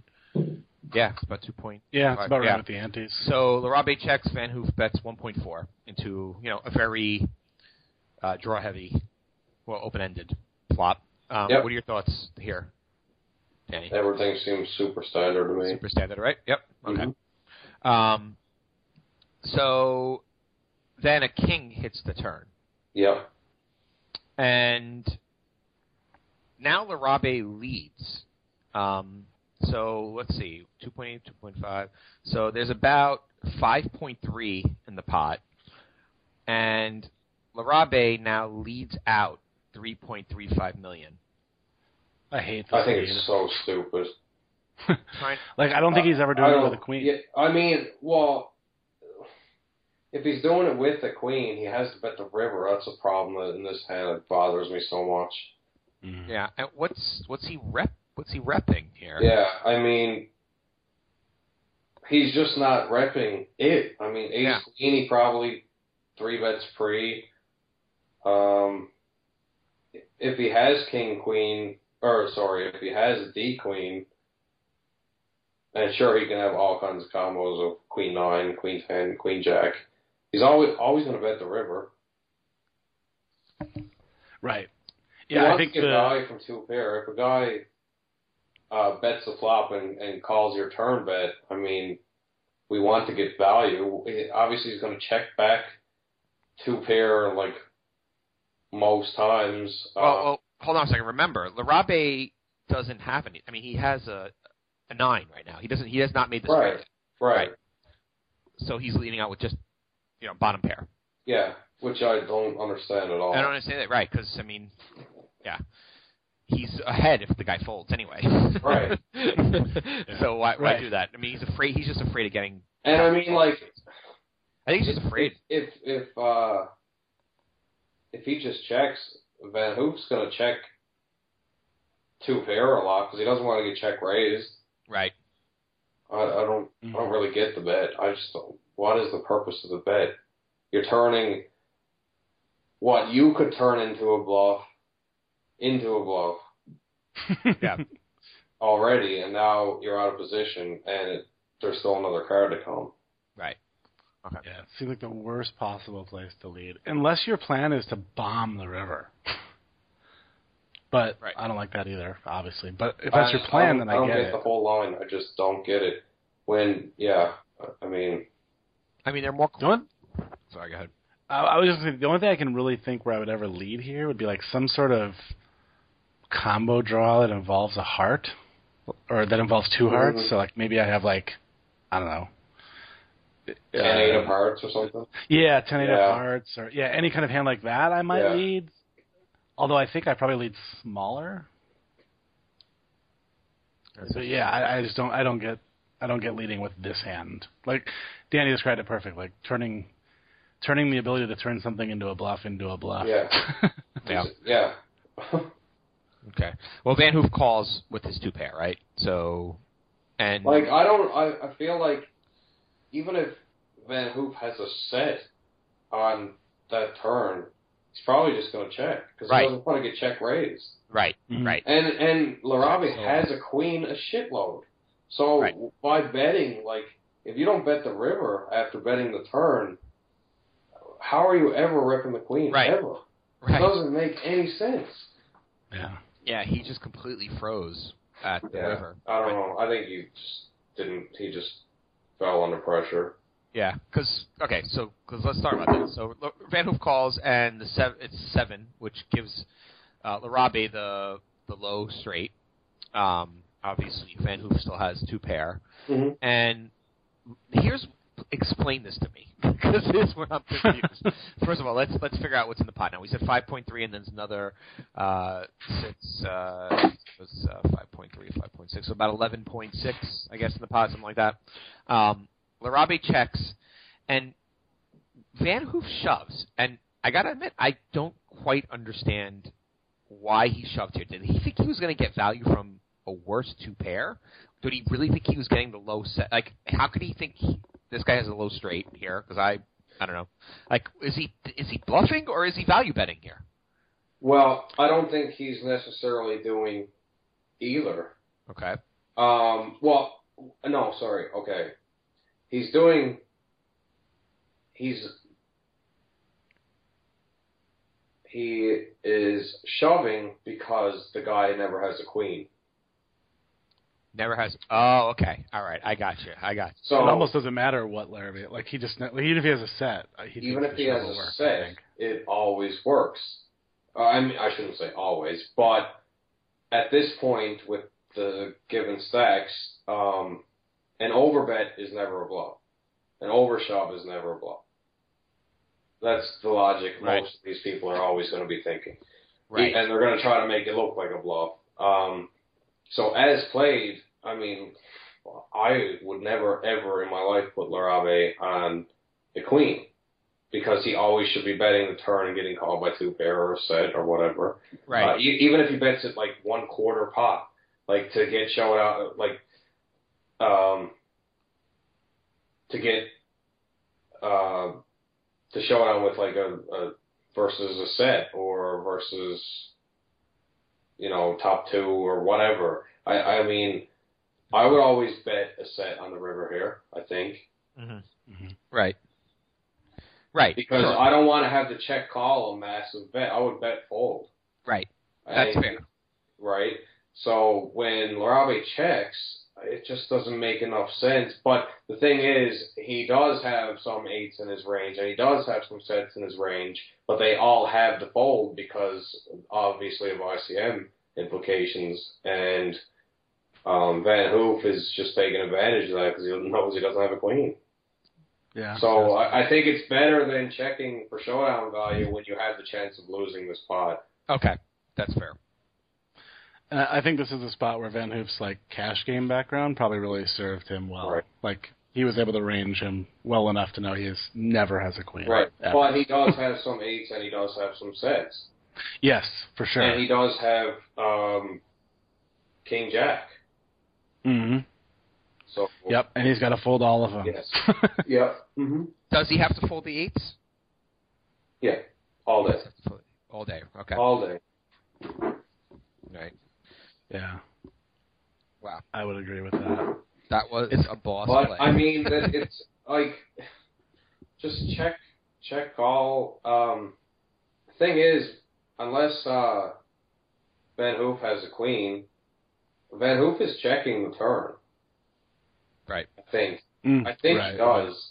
I mean, with with two pair, I, which I think he has a lot, and I I don't think he has that many queens because he has a lot of ace jacks he bets a flop with. He has a lot of king jacks, jack tens, and he's not going to turn those hands into a bluff and get check raised when he can make a boat on the river versus queen, Right. and he's still in position. So, um, by taking this line, I I mean, it would have went check check on the turn, then he could just go to check called on the river and Right. won a pot. Yeah. Yeah, I think Larrabe had a couple opportunities to win the pot. I mean, he could have. Honestly, if if he checks the turn, I feel I feel like this goes check check turn check check river and Larrabe wins the pot. Yeah. Yep. Yep. Yeah, he could have gone that route. He could have led the river Yep. after betting the Yeah. turn.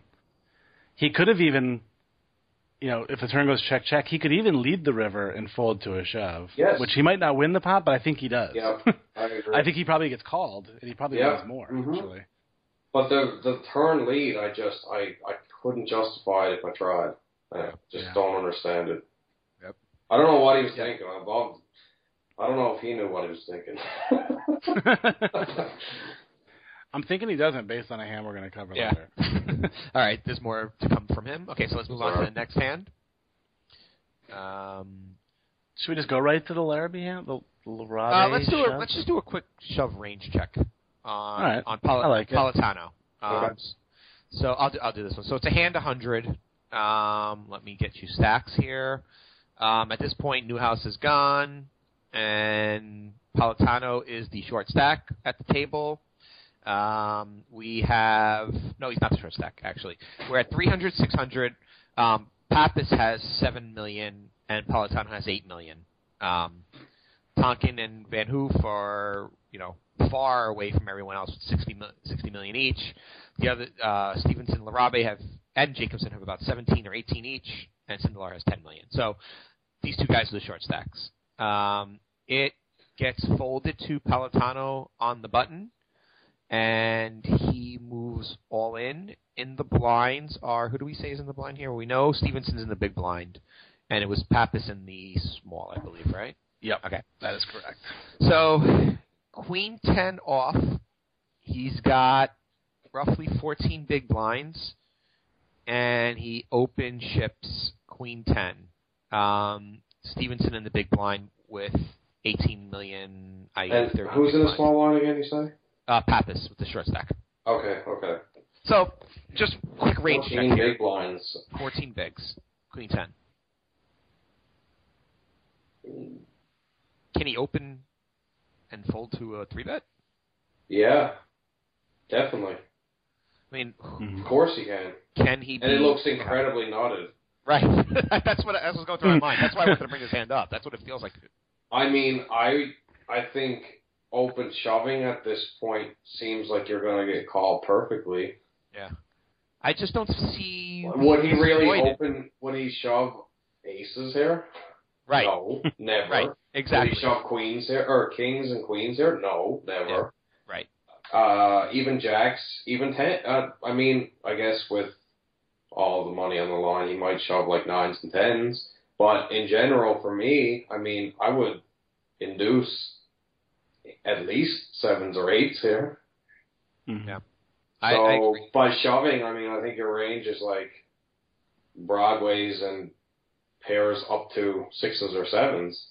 So you're getting called perfectly, so you're opening yourself up to that, which is a massive problem. And you might shove like ace, uh, probably shove like ace eight suited, maybe ace ten off. Right. Right. Yeah, I just don't see you getting exploited too often here. Right. By the other guys like Pappas, who was the amateur, who you know played well and did show aggression when he had chips, is the small stack right Mhm. now. So I just don't, you know, he's not shoving queen nine here. No. So you know, so if he's shoving, you're beat by him, and you can fold. You're right. And you really do damage Stephensen's stack if you know he's going to be shoving light. And and I, I just don't see him like why would he why would he risk that many chips on a shove here? Mm-hmm. with air, right? So I feel I feel like I mean you may you know sure you may fold to ace jack, which you're I might limp right this odds. spot to be honest. What's that? I might limp this spot. Oh, interesting. Okay. Hmm. Kind of like Because- that, especially because we're on the button. Yeah. Um, because it's going to throw them off because I don't think people are limping these stacks enough, and especially in the cutoff and button.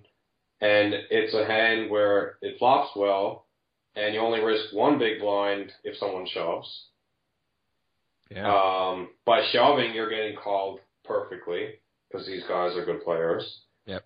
Um, if you min raise, you open yourself up to obviously you you could still get flatted by the big blind. Um, and you have Pappas who's short, who it's, it's just costing you two big ones.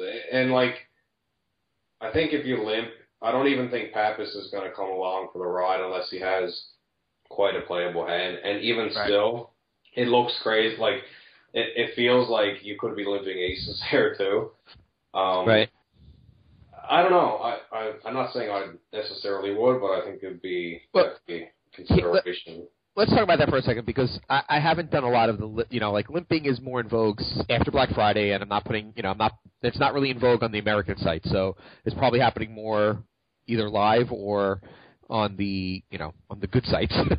um, and, and so I'm not super familiar with the proper strategy here. So if you limp here, honestly, this is uh, pretty experimental to me too, but I, I've Okay. been doing it probably for the last six months in the All right. cutoff and button, uh, from you know, like basically thirteen to twenty big blind stacks ish, especially when I've been aggressive. But like this is this is just a really marginal spot, like queen ten off is obviously it's plus EV long term, but this is Right. not long term. You make this once in your life. Right. You're right. playing for millions. That's so, right.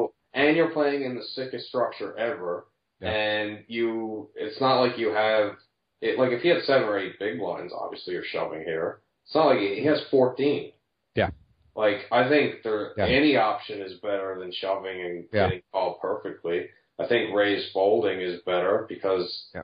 I, I mean, you look so nutted. I mean, Yeah. from this, it's not like you're raised folding this stack very often at all at this final table, and it's this perfect spot to do it because Pappas is in the small blind, and and you're only getting flatted by the big blind. Pappas isn't isn't flatting you. The big blind could flat you, I guess, and but I, I just I still feel like he's not going to do it very often.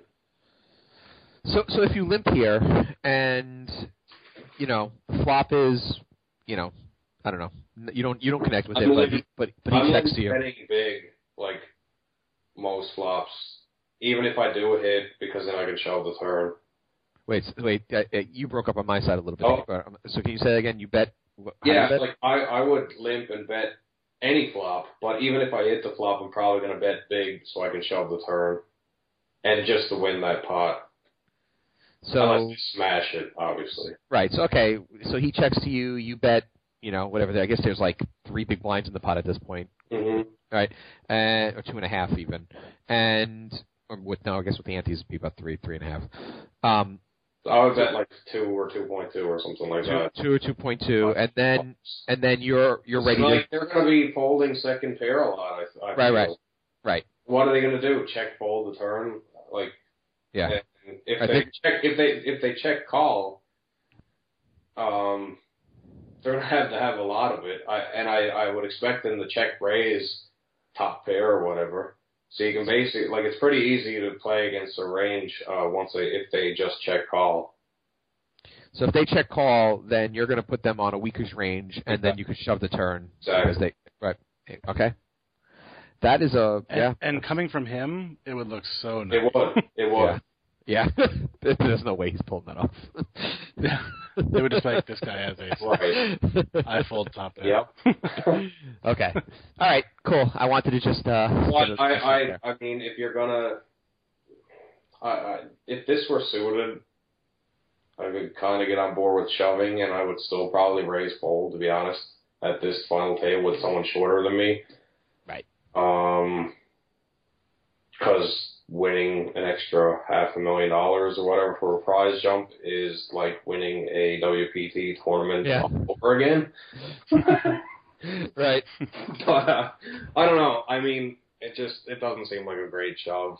It's it's obviously plus EV. You know, look at shove charts all over the place. You will make money long term, and I do like the fact that Pappas in the small blind because he's not calling you very often. He's really got to have it. Um,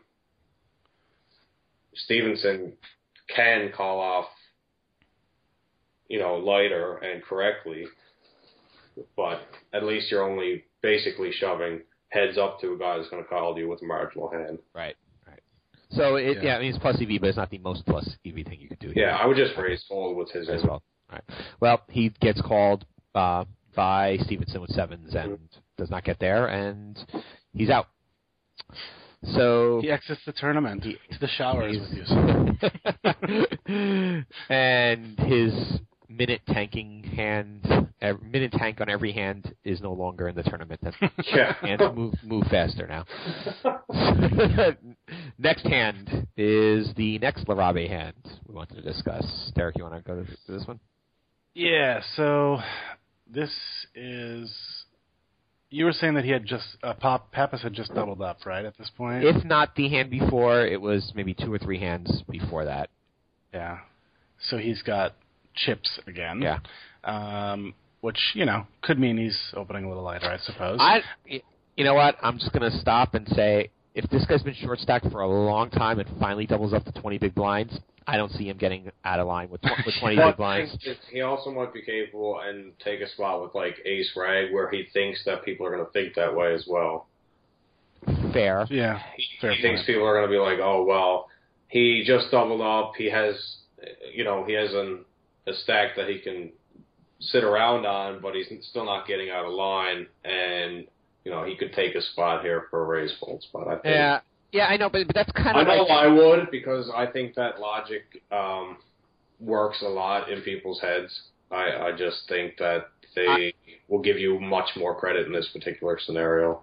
I agree with you, and I think that I think for you, you probably would have shown some tendency to do that prior. That would Mhm. make me think you could do that, but we don't have any evidence that he can do this. I mean, maybe they do from playing with him for you know five days or whatever it was Right. before that. Um, Right. But it's just hard to believe, given how tight he had been, that like I could make the leap that he would be playing playing on that level yeah, at that yeah. point. I agree. Yeah. I agree. Yeah. Yep. So it folds to our friend Billy Pappas. Uh, he raises to 1.4 million. We're at 300, 600,000. By the way, I love this guy and I wish he won. so don't get don't get me wrong. Yeah, I really he- wish he won. he is an He's an awesome awesome guy. I wish he won, and I thought he played great once he got chips. He just got unlucky. But anyway, Mhm. go ahead. Go ahead. Yeah. Right. Yep. So he makes it 1.4, and then Larrabe moves all in for 12.6 million with the king queen. Oh, I was going to even say let's. I mean, everyone knows the hand, but let's let's ask Danny what the right range. Okay, so- Yeah, it's Um, 21 big blinds. Was Pappas the shortest at this point? no, Jacobson is with 8.9 ca- 8.9 million. Okay. And Pappas is in what position? Cutoff. He, yes. No, I'm, I mean in the tournament. So, uh, he's next. So there's six uh, six left. He's fifth out of sixth. Um, there's pretty wide distance between. So the, the stacks are uh, Van Hoof with 68, Tonking with 64, Stephensen. I'm sorry, Larrabe with 25. So big gulf there still between those guys. Stephensen with 20. Then it drops down to Pappas with 12 and Jacobson with nine, and they're Mhm. at 300, 600. So Jacobson's got 15 bigs, and Yeah, Pappas I mean, I'm completely torn on this hand, to be honest. Completely torn. Um, with someone being shorter than Pappas at this point, King Queen of Hearts flops incredibly well, even versus in his inducing range. Yeah. There's only a couple hands that crush him, and he has blockers to a bunch of them. And um, and putting the max pressure on, I mean, he might get him to fold eights or nines Right. by shoving. Um, yeah. But it just flops so well. I guess that's that's that's it, my yeah, issue. It with does flop so well. Um, but putting the max pressure on a guy who's looking for a pay jump, obviously, this is what? How much next? How much is next spot? Another five or six hundred k or something. Yeah. And he really has to have it, and obviously he has a stack he can raise fold now. It's the cutoff. Um, It is the cutoff. You're right about that. 21 big big ones just seems like infinity to me in the main event, though. Like I would have killed for 21 big blinds on day two of the main event. right. Um, doesn't that make you feel like you can raise fold it like three more times, three or four more times though? well, if I'm Le- Larrabe, I guess it also makes me feel like I can three bet fold the hand like this, or just flat. Yeah. Like- yeah. That makes sense. Shoving just seems like risking a lot to But the thing is, by shoving, take it takes away um, ace jack, probably. Mhm. It takes away maybe sevens and eights, right. maybe nines and tens. Yeah. Uh, maybe not. I mean, I don't know how loose Pappas would call, but with a guy shorter than him. But it seems Right. like it would be proper to fold most of those hands with the shorty at this point. Um, again, a hand like King Queen suited, you can obviously flat play post, but how often are you going to get value? Um, like if, if you if there's one like if Pappas does have nines or tens and it comes Queen or King high, you're not, it's not like you're going to get a lot of value. Right. Yeah, it's a good point. It's interesting because these hands are always a little bit like skewed in our brains because we know Yeah. what everybody has. So Yeah, it's one of those things where it's like if I'm really trying to look at it unbiased. I re- yeah, like if Larrabe shoves and Pappas finds a fold with like tens or something, we're just like, wow, Yeah. sick, you know, nice shove. Like he got him to Mhm. fold a, pr- a pretty big hand. but of course, we know Larrabe has king, so it skews our thinking a little bit. I mean, I mean, I remember when I saw this hand live, I was like, wow, what a blowout. I know, and, it's, and I but felt the way you're talking, way. it's not so I bad, felt I the guess. Same way. I really, honest to God, did. Yeah, but there's something to that, right? Like you're watching the game flow, and Yeah. it felt it felt like such a big shove in the game in the game that was being played. Yeah, and the thing is, in this structure, 20 big blinds is a big shove. Yeah, it is. It that, is. that- yeah, how many twenty big blind shoves were there? Not that many. Right. Yeah, not many. Yeah, I like I would flat here 100% of the time, but I, think I think don't know. I would flat as well. I, I really do think I would. Um, Okay. How many chips again? Can you say how, how much did Larrabe have? Larrabe, okay, so Larrabe had 25 million at 300, 600. So he had, you know, 40 bigs. 40 A little bit bigs. 43, pretty much 42, 43. Which he's risking 21 of. Yeah. So he shoves, he loses. He's he down to 12. 20 bigs. He got 20, 20. 20, 21 bigs, yeah. But Like to me, the idea of flatting and it's just eh, if I you know if I lose the hand, I still have 40 Yeah, bigs instead of 41, or even even three betting and just like eh, okay if I but he you know, if I put three bet max pressure on with someone being shorter than him. That's the thing, though. How much did Jacobson have at this point? 15 bigs. 15 bigs. I mean, the nice thing is if you three bet here, like say, let's see, Pappas makes it 1.4, so say we make it like 3.6 or something, and Pappas shoves 12.6 million, we can fold so easy. Yeah, See, but- you- I would rather do it with a hand like Ace Rag or like Yeah, that's right. like Right? Yeah, I King can. That's feel right. that. Suited, it's a hand I mean, don't get me wrong. I, I'm not arguing No, no, no, no, no. I would flat. Right, we like, all I would flat that 100. we would- percent for the most part flat. I just think I like it better than a shove. Yeah. Just because I don't think Pappas is ever going to get out of line. Like he's at least not in a four in a four bet. So he might be opening light, lighter. Yeah. You know, you said like ace eight or something like that. But I don't think he's ever going to four bet light. Yeah. What do we Four bet if light. if you three bet, how I actually think he pro like if we don't think he's nutted here, which I know I walked into the analysis thinking that he probably was given, and maybe I'm just being colored by the fact that I know he has kings, but Mhm. you know if we don't think he's nutted here, then we're playing. You know if we if we three bet, then he might call a lot of hands behind us, and we're playing out of position, but we are playing with a hand that flops great. Mhm. I don't know if there's any value in that. I don't really think he calls very often from this You don't stack. think? No. And people haven't been really three betting out of position without it for the most part either. Right. yeah, I'd be more worried about somebody like Van Hoof Yeah, calling him Yeah. like eight ten suited or something. I agree. Pappas to stack, he's going with it or he's not. No, no, and Andoni's the um is the big blind, so there's no one else to act in this hand. no, I'm just Oh, you saying mean if it was Van Hoof? if the villain. or Oh, the okay, hero, gotcha, gotcha. however- Yeah. it- yeah. i- Gotcha. If it wasn't Pappas and it was like Van Okay. Hoof, then I'd be like, uh, Gotcha. I don't really want to three bet because he might four bet the Exactly. night, or he might flat eight nine out of position, you know, or in position. I mean, he's not he flaming. Larabe is folding out a ton, man, and even when called, if he's called by tens or jacks, he's flipping. Even if he gets heroed by ace jack, the fact is, Pappas, yes, he did double, um, but he's also using his nitty uh, image to his advantage. I would assume the cutoff is people are even if he has 21 big blinds. I think all these players are capable of raise folding down to like 12 big blinds in, at this final table. Yeah. 21 big blinds. I mean, maybe Larrabe's just not that comfortable post flop, and Maybe. and even if he gets called, like he, like I said, I mean, he has blockers, the queens and kings, and ace king and ace queen. I, I mean, in, upon hearing your analysis, as Derek said, upon hearing your analysis, I don't hate it as much as I did, but in in the game, it felt. I know. Uh, yeah, yeah. I thought about it too, um, because Especially when the flop came ace ace ace. Right. then it seemed really spewy. yeah.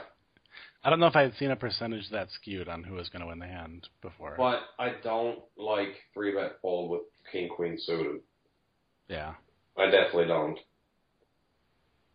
For, I, I mean, I would rather keep 40 big blinds because you have the entire world to just sit on it pretty well. Right. I would just flat and check fold, or actually, I would check call this flop, obviously.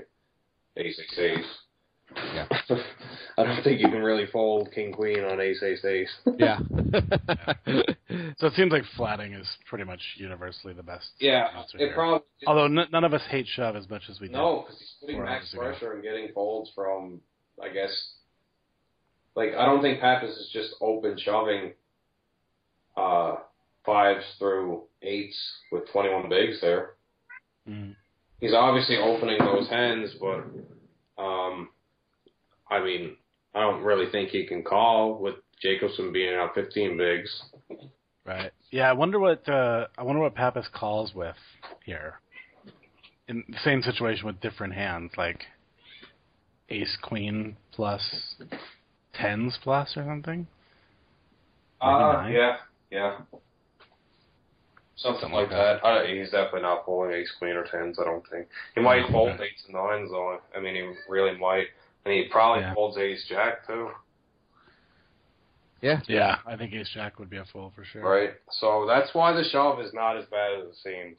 Yeah. Yeah, and, and if you look at like you said, I mean, he has so many blockers to so many of the hands. I mean, it, it probably limits it to like like nine hands he could call with or something. Right.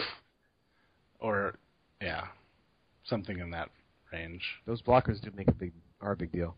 Mm-hmm. I, I discounted that. That's what I'm saying. Yeah, it's interesting. That's what Cats have an opinion too. They're cold. yeah, I'd say they are.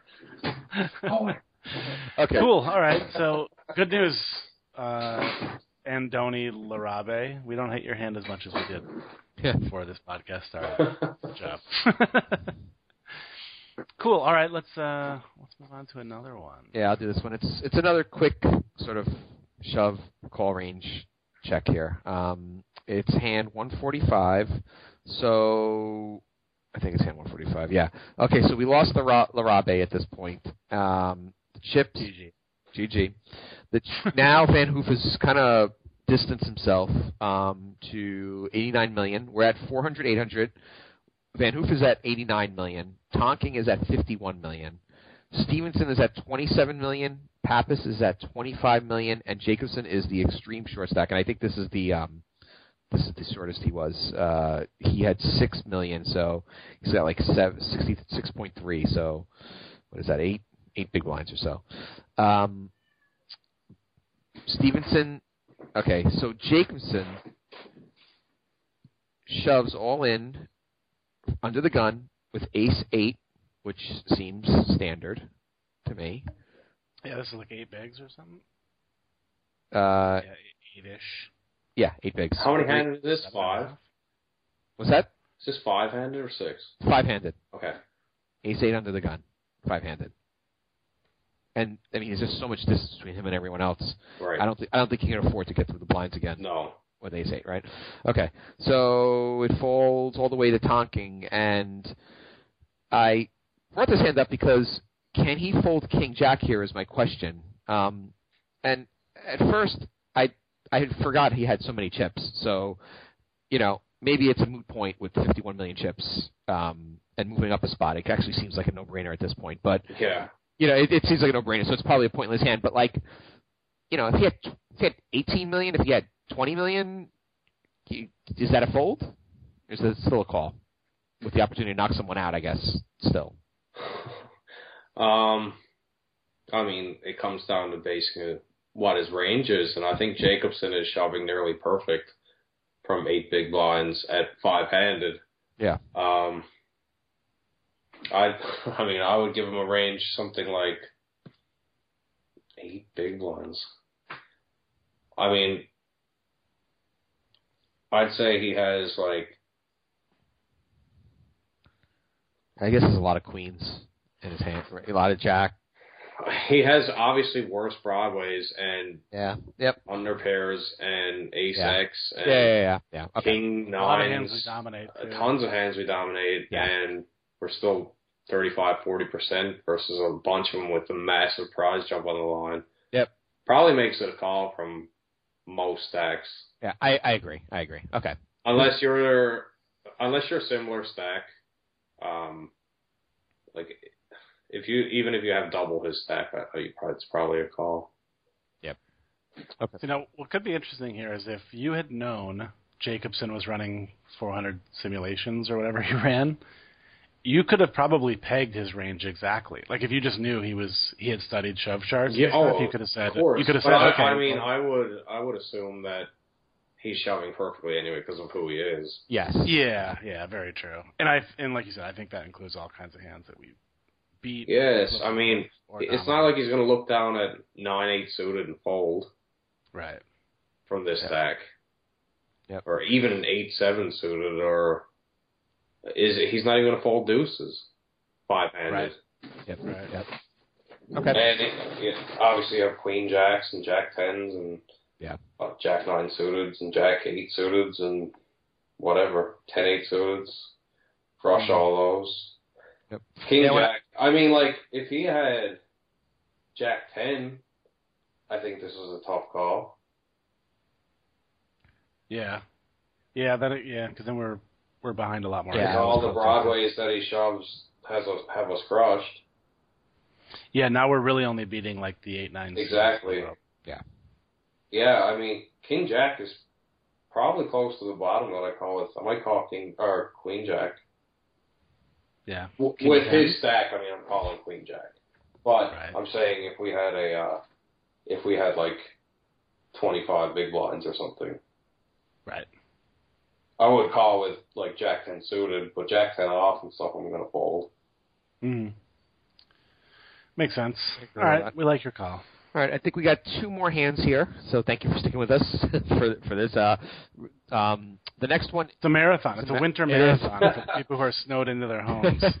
All right, so KB, why don't you? This is the big um, Van Hoof hero call. I think this is one of the most interesting hands of the main event. Ah, yes. It's uh, hand 269 Yep.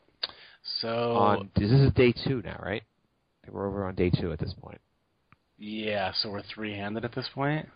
We're three-handed back for day two, and I'll give you chip counts to start here. Um, okay, so the chip counts are Jacobson is now the chip leader. Okay, we're at 600, 600, 1.2 million. Jacobson is the chip leader with 80, 87 million. Van Hoof is right there with 80, okay, 86.9 million for Jacobson and 86.7 for Van Hoof. So they're right neck and neck.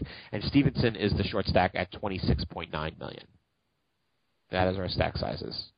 I just want to know what it's like in the main event to be able to have enough to play a 1.2 million big blind since you start with 10k or 30k. yeah. Amazing. That's a lot of work to do. Um, okay, yeah. So like you mentioned, blinds are 600,000, 1.2 million. Uh, Van Hoof is on the button, and he raises the Jack Five with to 2.6 million. And I'm assuming this deep for everybody. I mean, we're raising pretty much our entire range from the button, right, Danny? Or, or not our entire 100% from the button, I should say. Wait, I would be raising quite wide. Yeah. I mean, you So- can fold two seven, two eight. Yeah, of course. Sure, yeah, but pretty much anything like Jack Five off, we're opening. Eighty percent at least. We have Yeah. the button. Yeah, yeah. So Van Hoof makes it 2.6 million.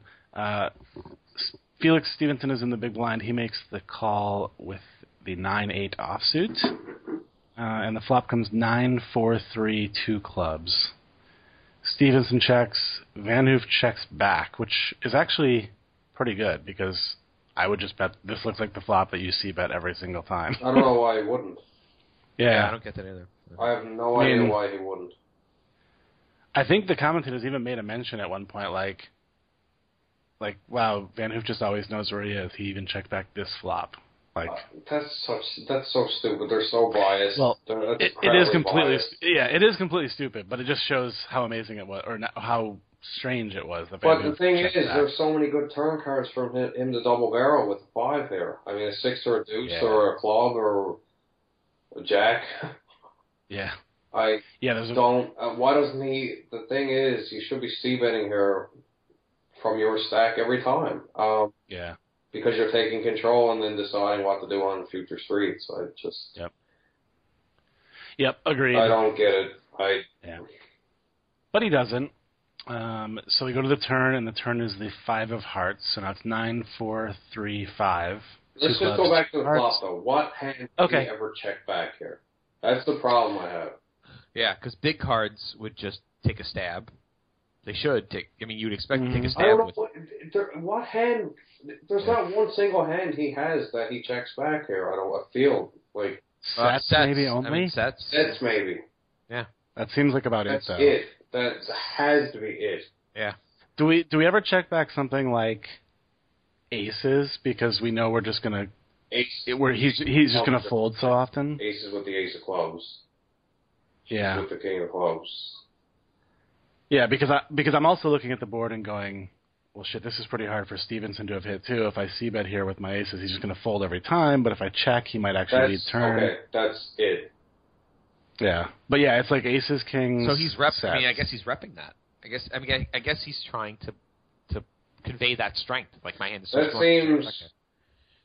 But there's a flush out there. For there. him to be Flush draw out opening, yeah, for him to be opening the button, um, I think he should be playing balanced versus thinking players, and meaning that he should be c betting whether he has it or not. Yeah. Yeah. Um, right. and because Stephensen's a really good player, so he should know at all times. Like it's gonna be weird when I guess maybe Van Hoof's thinking is that Stephensen thinks that he should be balanced, and when he checks back, it's like, what the hell is going on? Right. And, and when he That's pretty many. Maybe levels. that could be the level that he's on. I mean, that's Right. pretty insane. It's but besides that, it's hard to break down the hand like this. It just seems so standard to see that here when there's so many good turns. and, and when he checks here, it it makes it hard to believe that he if a flush card comes that he has a flush. He's right. You know, it's like hard. I, you know, uh, spoiler. A, a you know a flush card comes later on, and you just don't. You're not worried about that anymore No, if you're if you're Stephensen because he would be betting the flush draw here hundred percent of the time. always. So you kind of eliminate that part that bluff out of your range. Yep. Yep. Yeah, it's a very good point, and we'll we'll see on the river that that actually comes into play. So again, on the turn is the the five of hearts. So it's nine, four, three, five, um, and Stephensen now bets four million, which I think is completely fine. He's got top pair, and apparently Van Hoof has nothing because he checked back the rip, uh, the flop. um, but Van Hoof calls because he's now flopped third pair. Yeah. Yeah, third pair. Uh, Van Hoof calls. This like The the rip- this, yeah this, this this street seems standard to me. Just- Yeah, yeah. As played, As I think played, this street yeah. is completely standard. Yeah. Uh, so the river is the king of clubs, so that puts the third club on the board, completing a flush. Um, and this is kind of where what you guys were talking about comes into play. Stephensen shoves 17.1 million. He's only got second pair now. Shitty kicker. It's like was like But it's like we said, he never has a flush. Van Hoof never has a flush. Yeah. This is the sexiest move of the tournament, by the way, for me. That he sized up the hero nature of Van Hoof Mhm. and got him. And I'm I'm betting that he is value betting here. I, I'm feeling like Stephensen is value Yeah. betting here.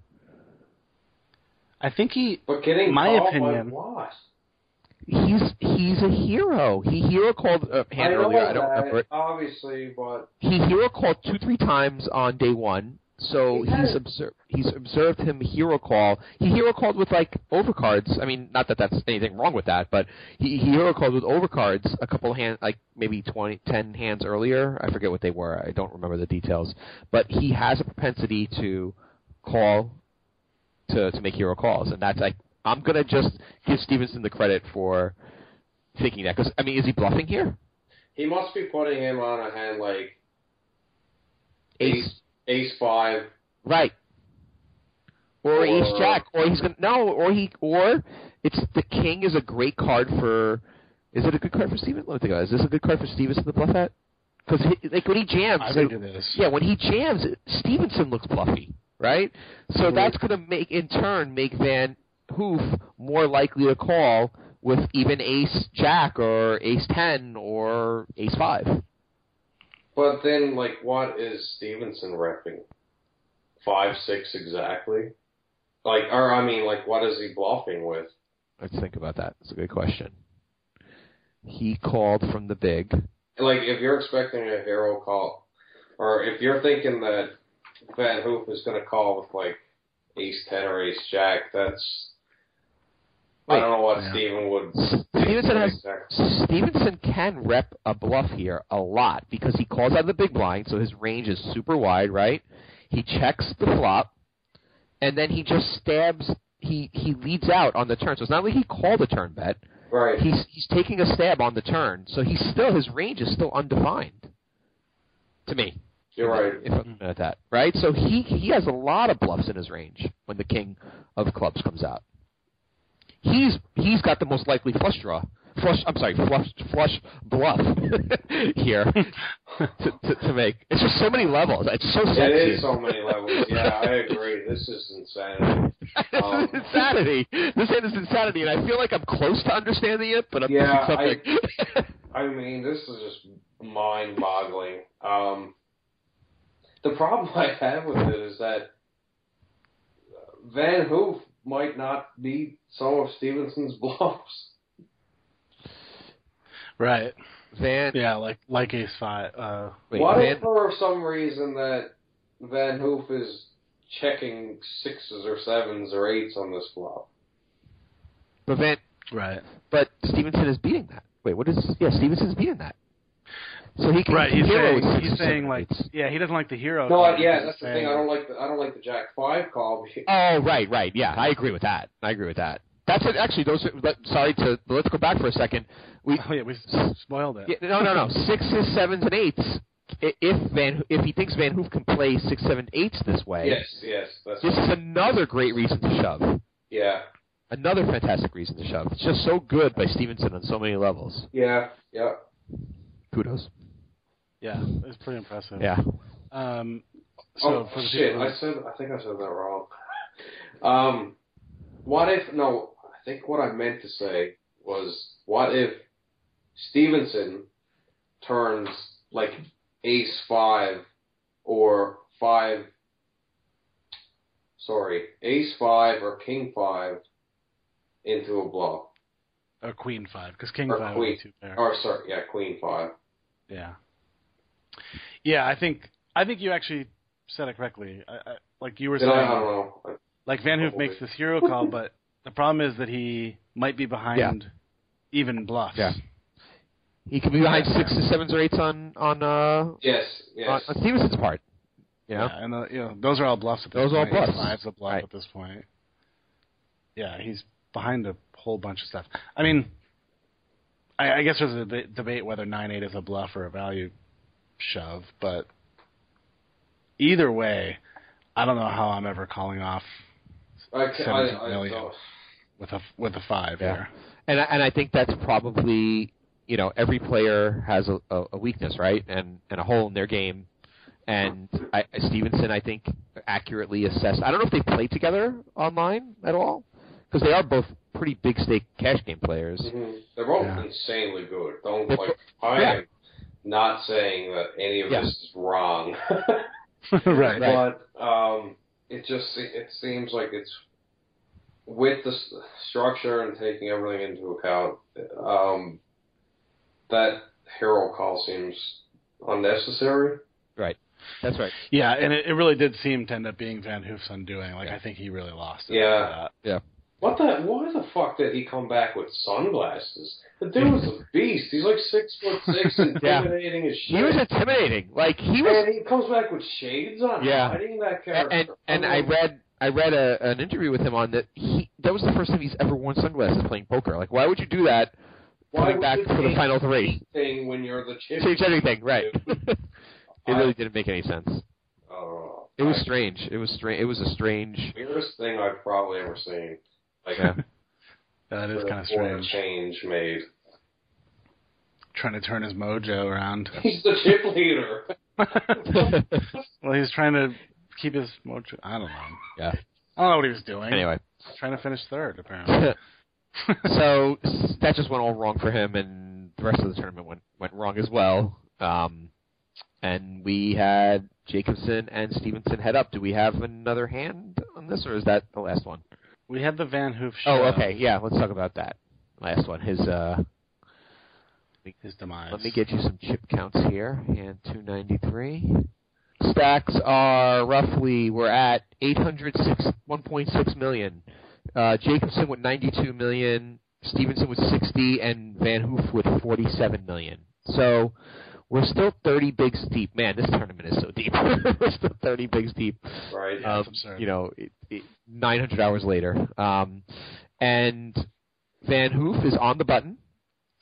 He raises to 3.6 million. So before we even get into hands, let's just go through this. I'd So be Van- limping a lot of hands at this point for what it's. Yep.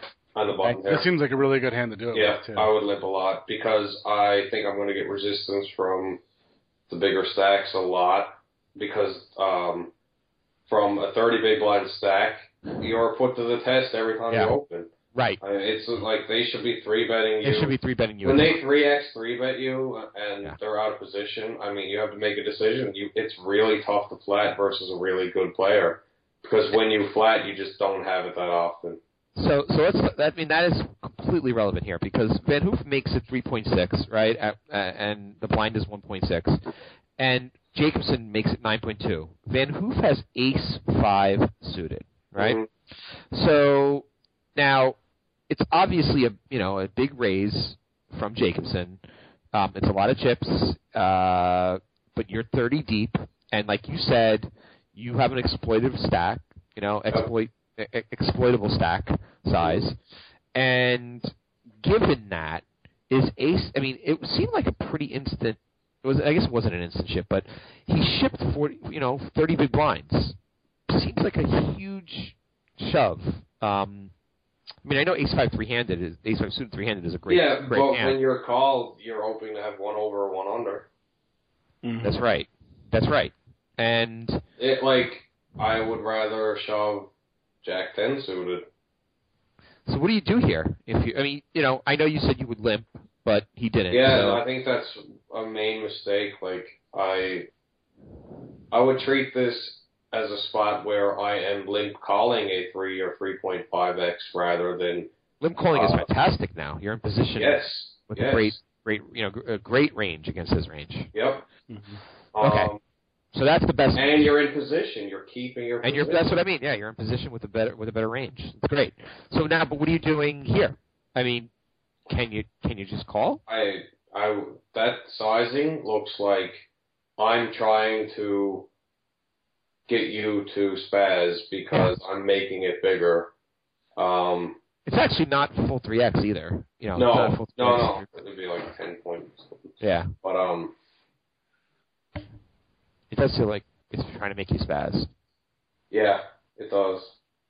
Mhm. So what do you do here? I hate this spot. I I think he lost it, and I, Yeah, I think I would fold here every time. I would fold. Yeah. Because And it- it's just like it. It's also like the the look on his face, and like you could tell Yeah. he was getting frustrated. Shit Yeah. wasn't working out. He he was the chip leader. Nothing went right all day. Um, just wasn't playing like he did the day before. Um, and when people three bet you at this point, like they're trying to make you to make a mistake, and Yeah.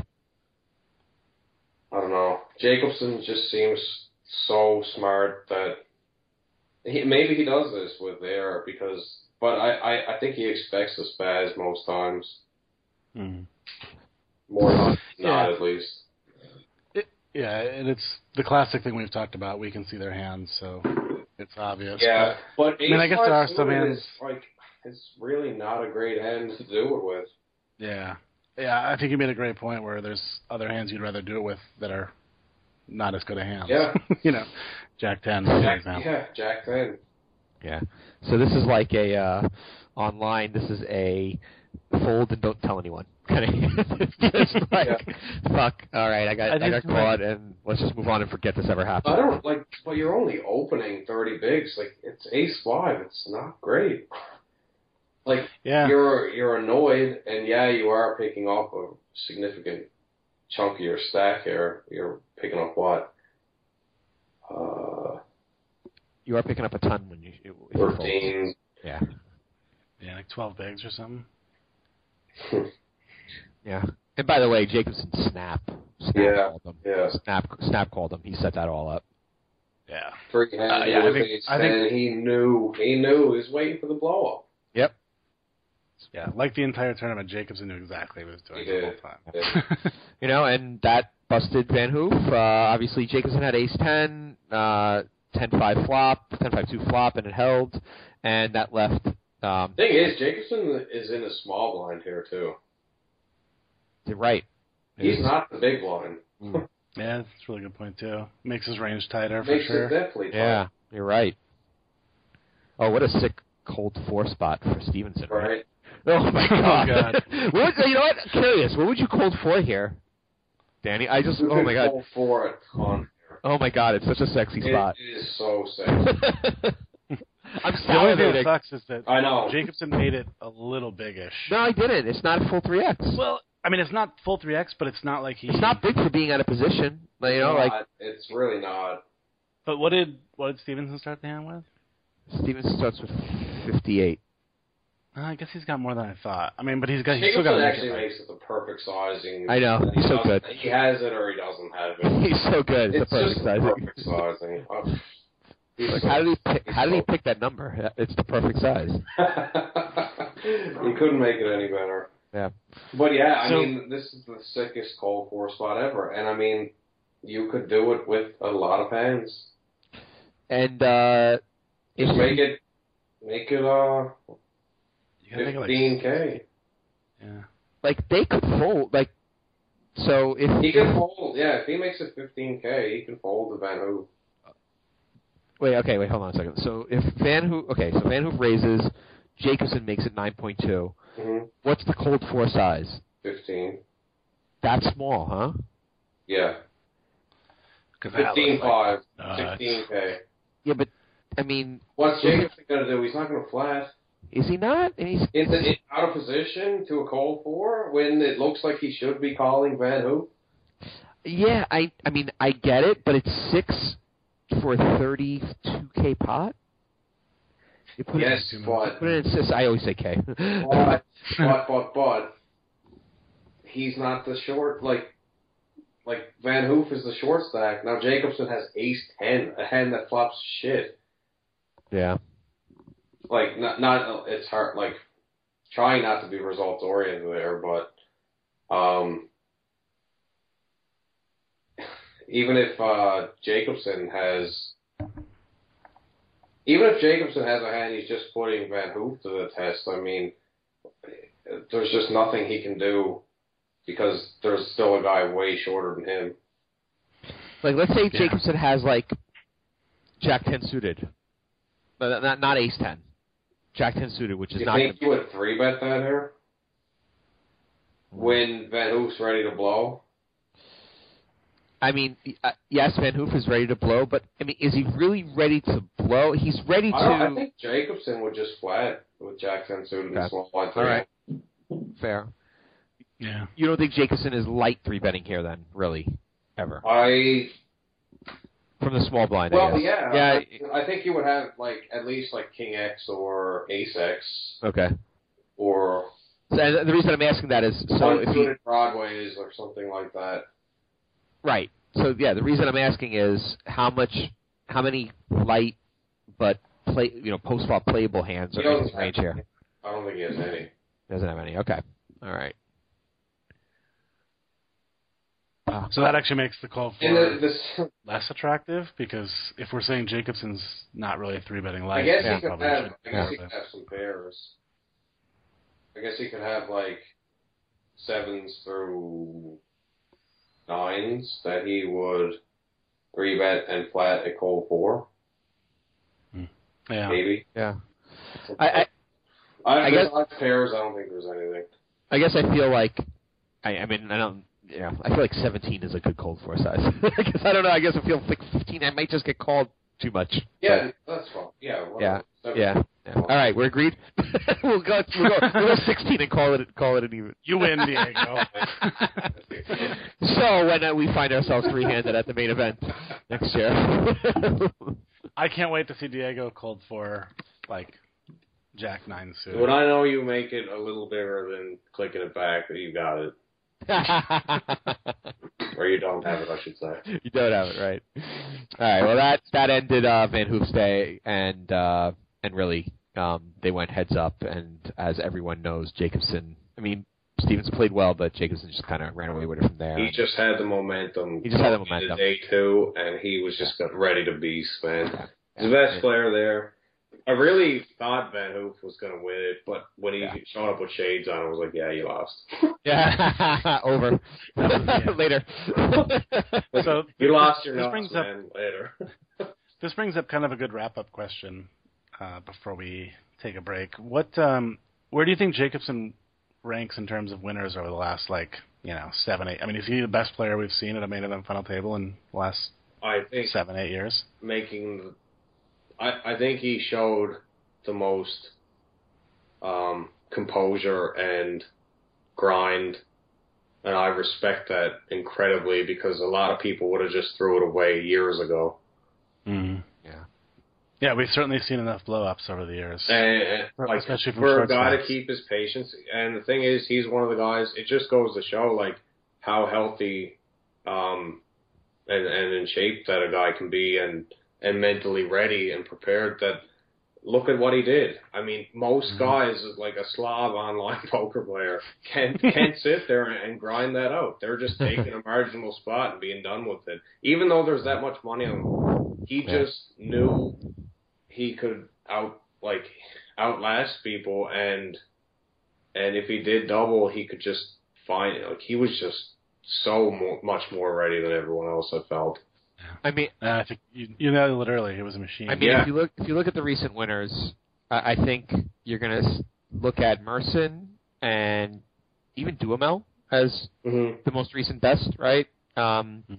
And Duhamel has definitely done a lot since, right, to prove that Yeah. he's a he's a great player. sure. Um, I, I, Heinz was a great winner, but I don't think he's just done much since, right? I mean, he just hasn't played much, right? So I'm not sure he's in the conversation. And Riess really hasn't done anything. In the past five so. years, Jacobson is hands down, I think, the best.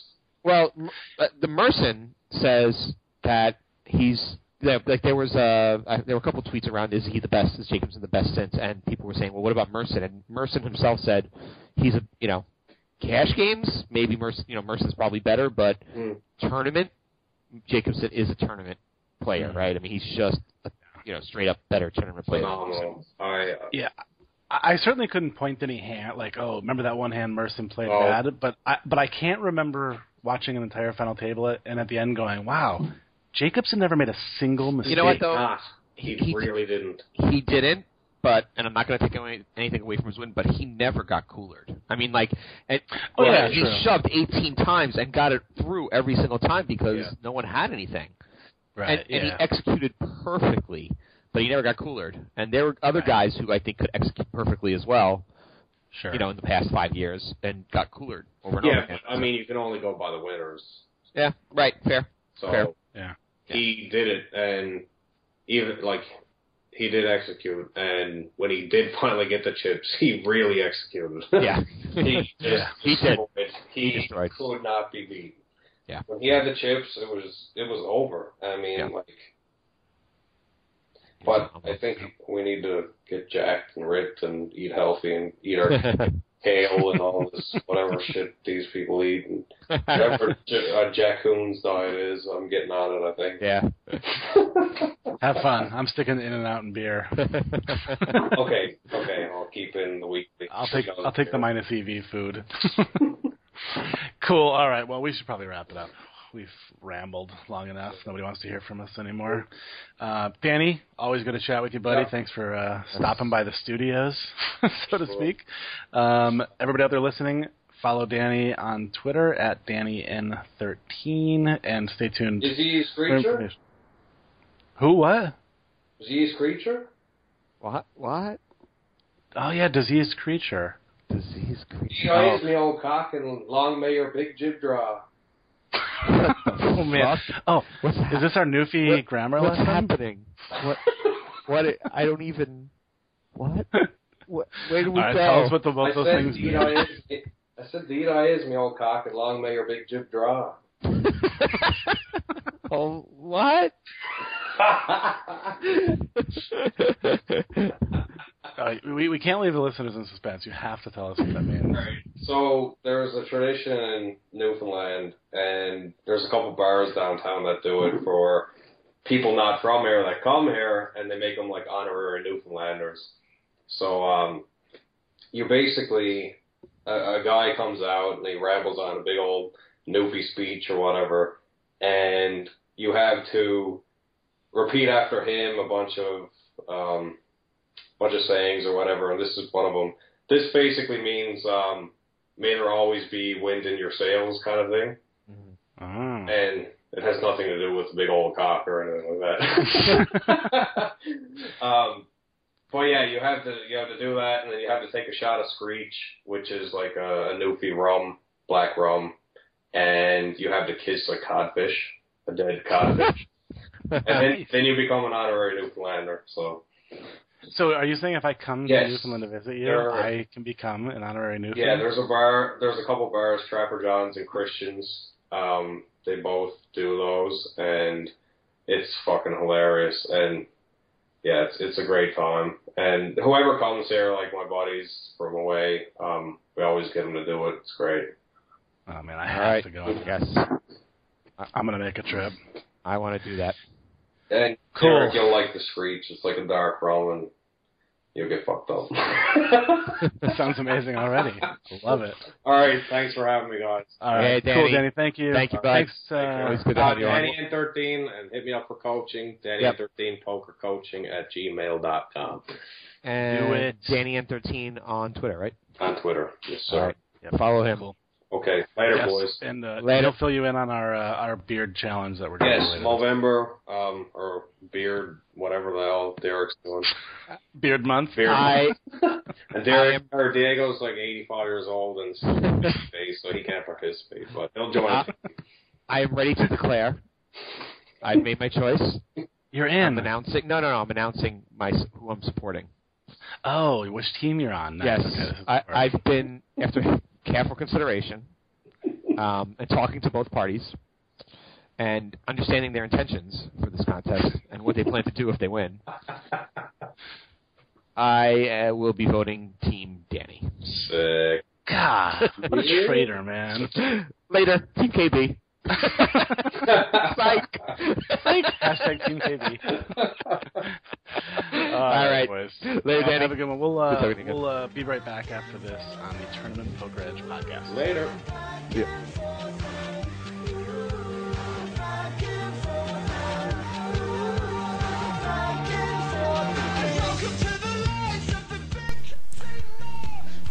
What's up, guys? It's Kyle Bird from Tournament Poker Edge and the Tournament Poker Edge podcast. I just wanted to let you guys know about another very cool poker podcast. It is called Mid Stakes Living. It is available on iTunes or, of course, at tournamentpokeredge.com. Mid Stakes Living is the podcast to give you an inside glimpse at the lifestyles of MTT grinders from around the world. Check it out again at tournamentpokeredge.com or just search Mid Stakes Living on iTunes. I think you'll dig it. Later.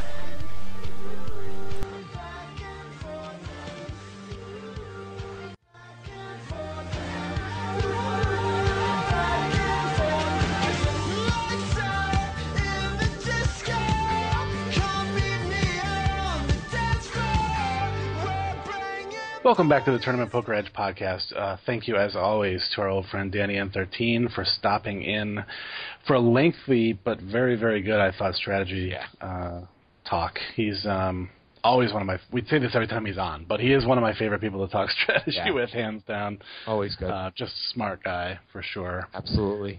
And uh, it- he actually kind of made me rethink a couple of things. I mean, I think when you and I talked about the the Larrabe King Queen hand, we were both like.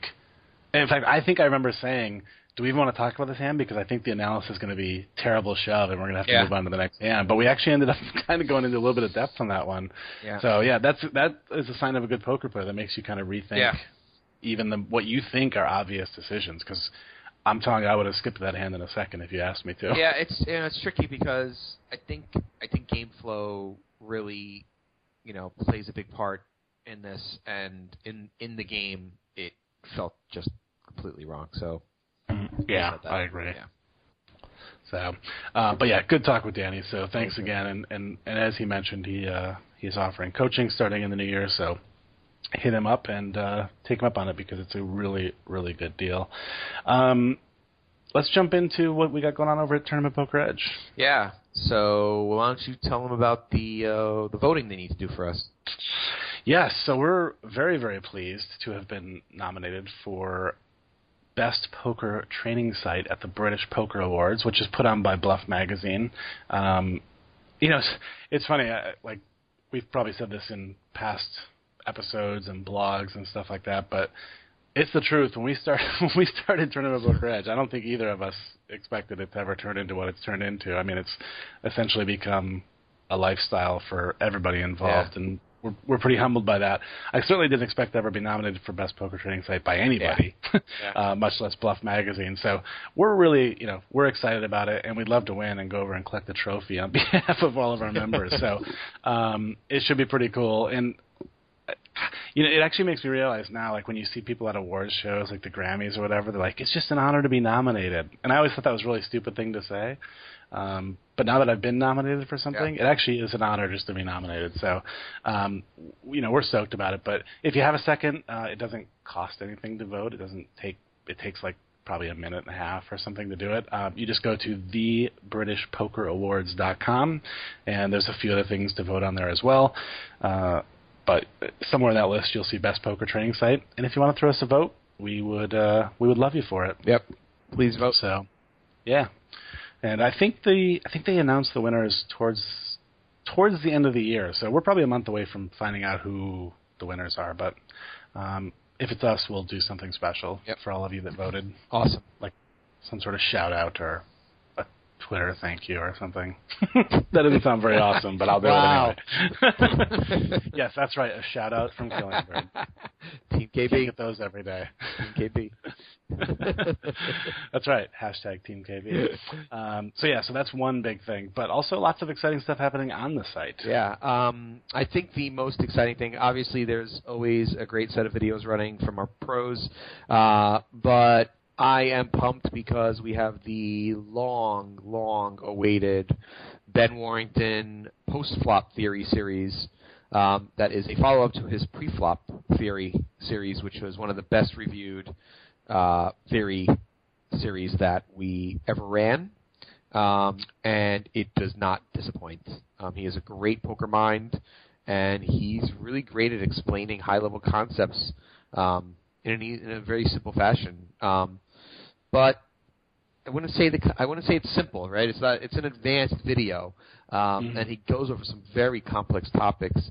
Um, so it's definitely intermediate plus, but it's some of the best poker theory that we've had on the site. So that's Yeah. running right now, and it's really really uh, fun. Yeah, I can't wait to dig into it. I mean, I, I know I loved his pre-flop series, and um, I guess part one of this went up a few days ago, so I'm I'm anxious to dig into it because I love Ben's way of thinking. I love his way of explaining things. Yep. Um, and this, yeah, this should be a fun one. Question is, what are we going to do next? Yeah. um, we have another series from him uh, ready to go. It won't go right after, but uh, he's working on something else. So, Nice. um, so we should see something else from him after um, as well. Uh, Love it. Enhanced review.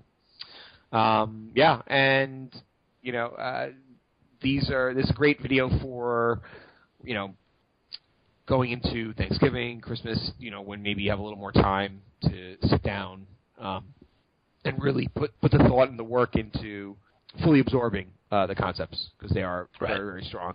Um, and then we also have you know hand history reviews and live sweats. We just finished another series from Andrew um, that I loved. Um, I actually really uh, found it very valuable in preparing for my awful beat in the um, Poker Classic. It was a uh, 2K live tournament that he played, and Ma- in Maryland, um, where he took down all the details of a bunch of hands from a live series, which you don't get too many of those. So Yeah, I, I thought this was a cool series because we do get a lot of people who ask, you know, they'll email and say, "Hey, I'm thinking about signing up, but is your site good for me? I only play live tournaments."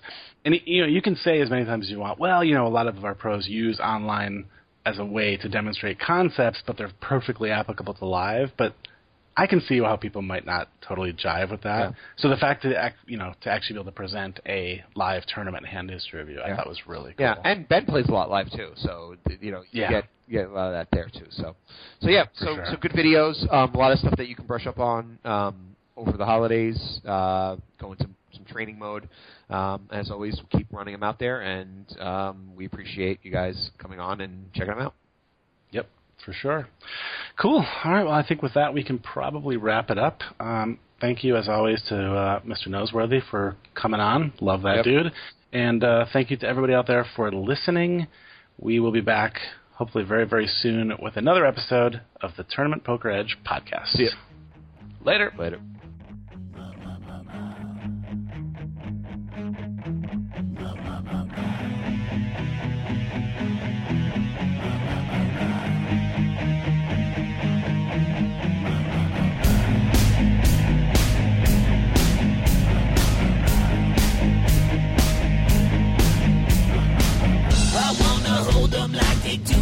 Texas plays. Fold 'em, let 'em hit me, raise it, baby, stay with me. Luck and intuition, play the cards with babes to start. And after she's been hooked, I'll play the one that's on her heart. Oh, whoa, whoa, oh, whoa, whoa. I'll get her heart, show her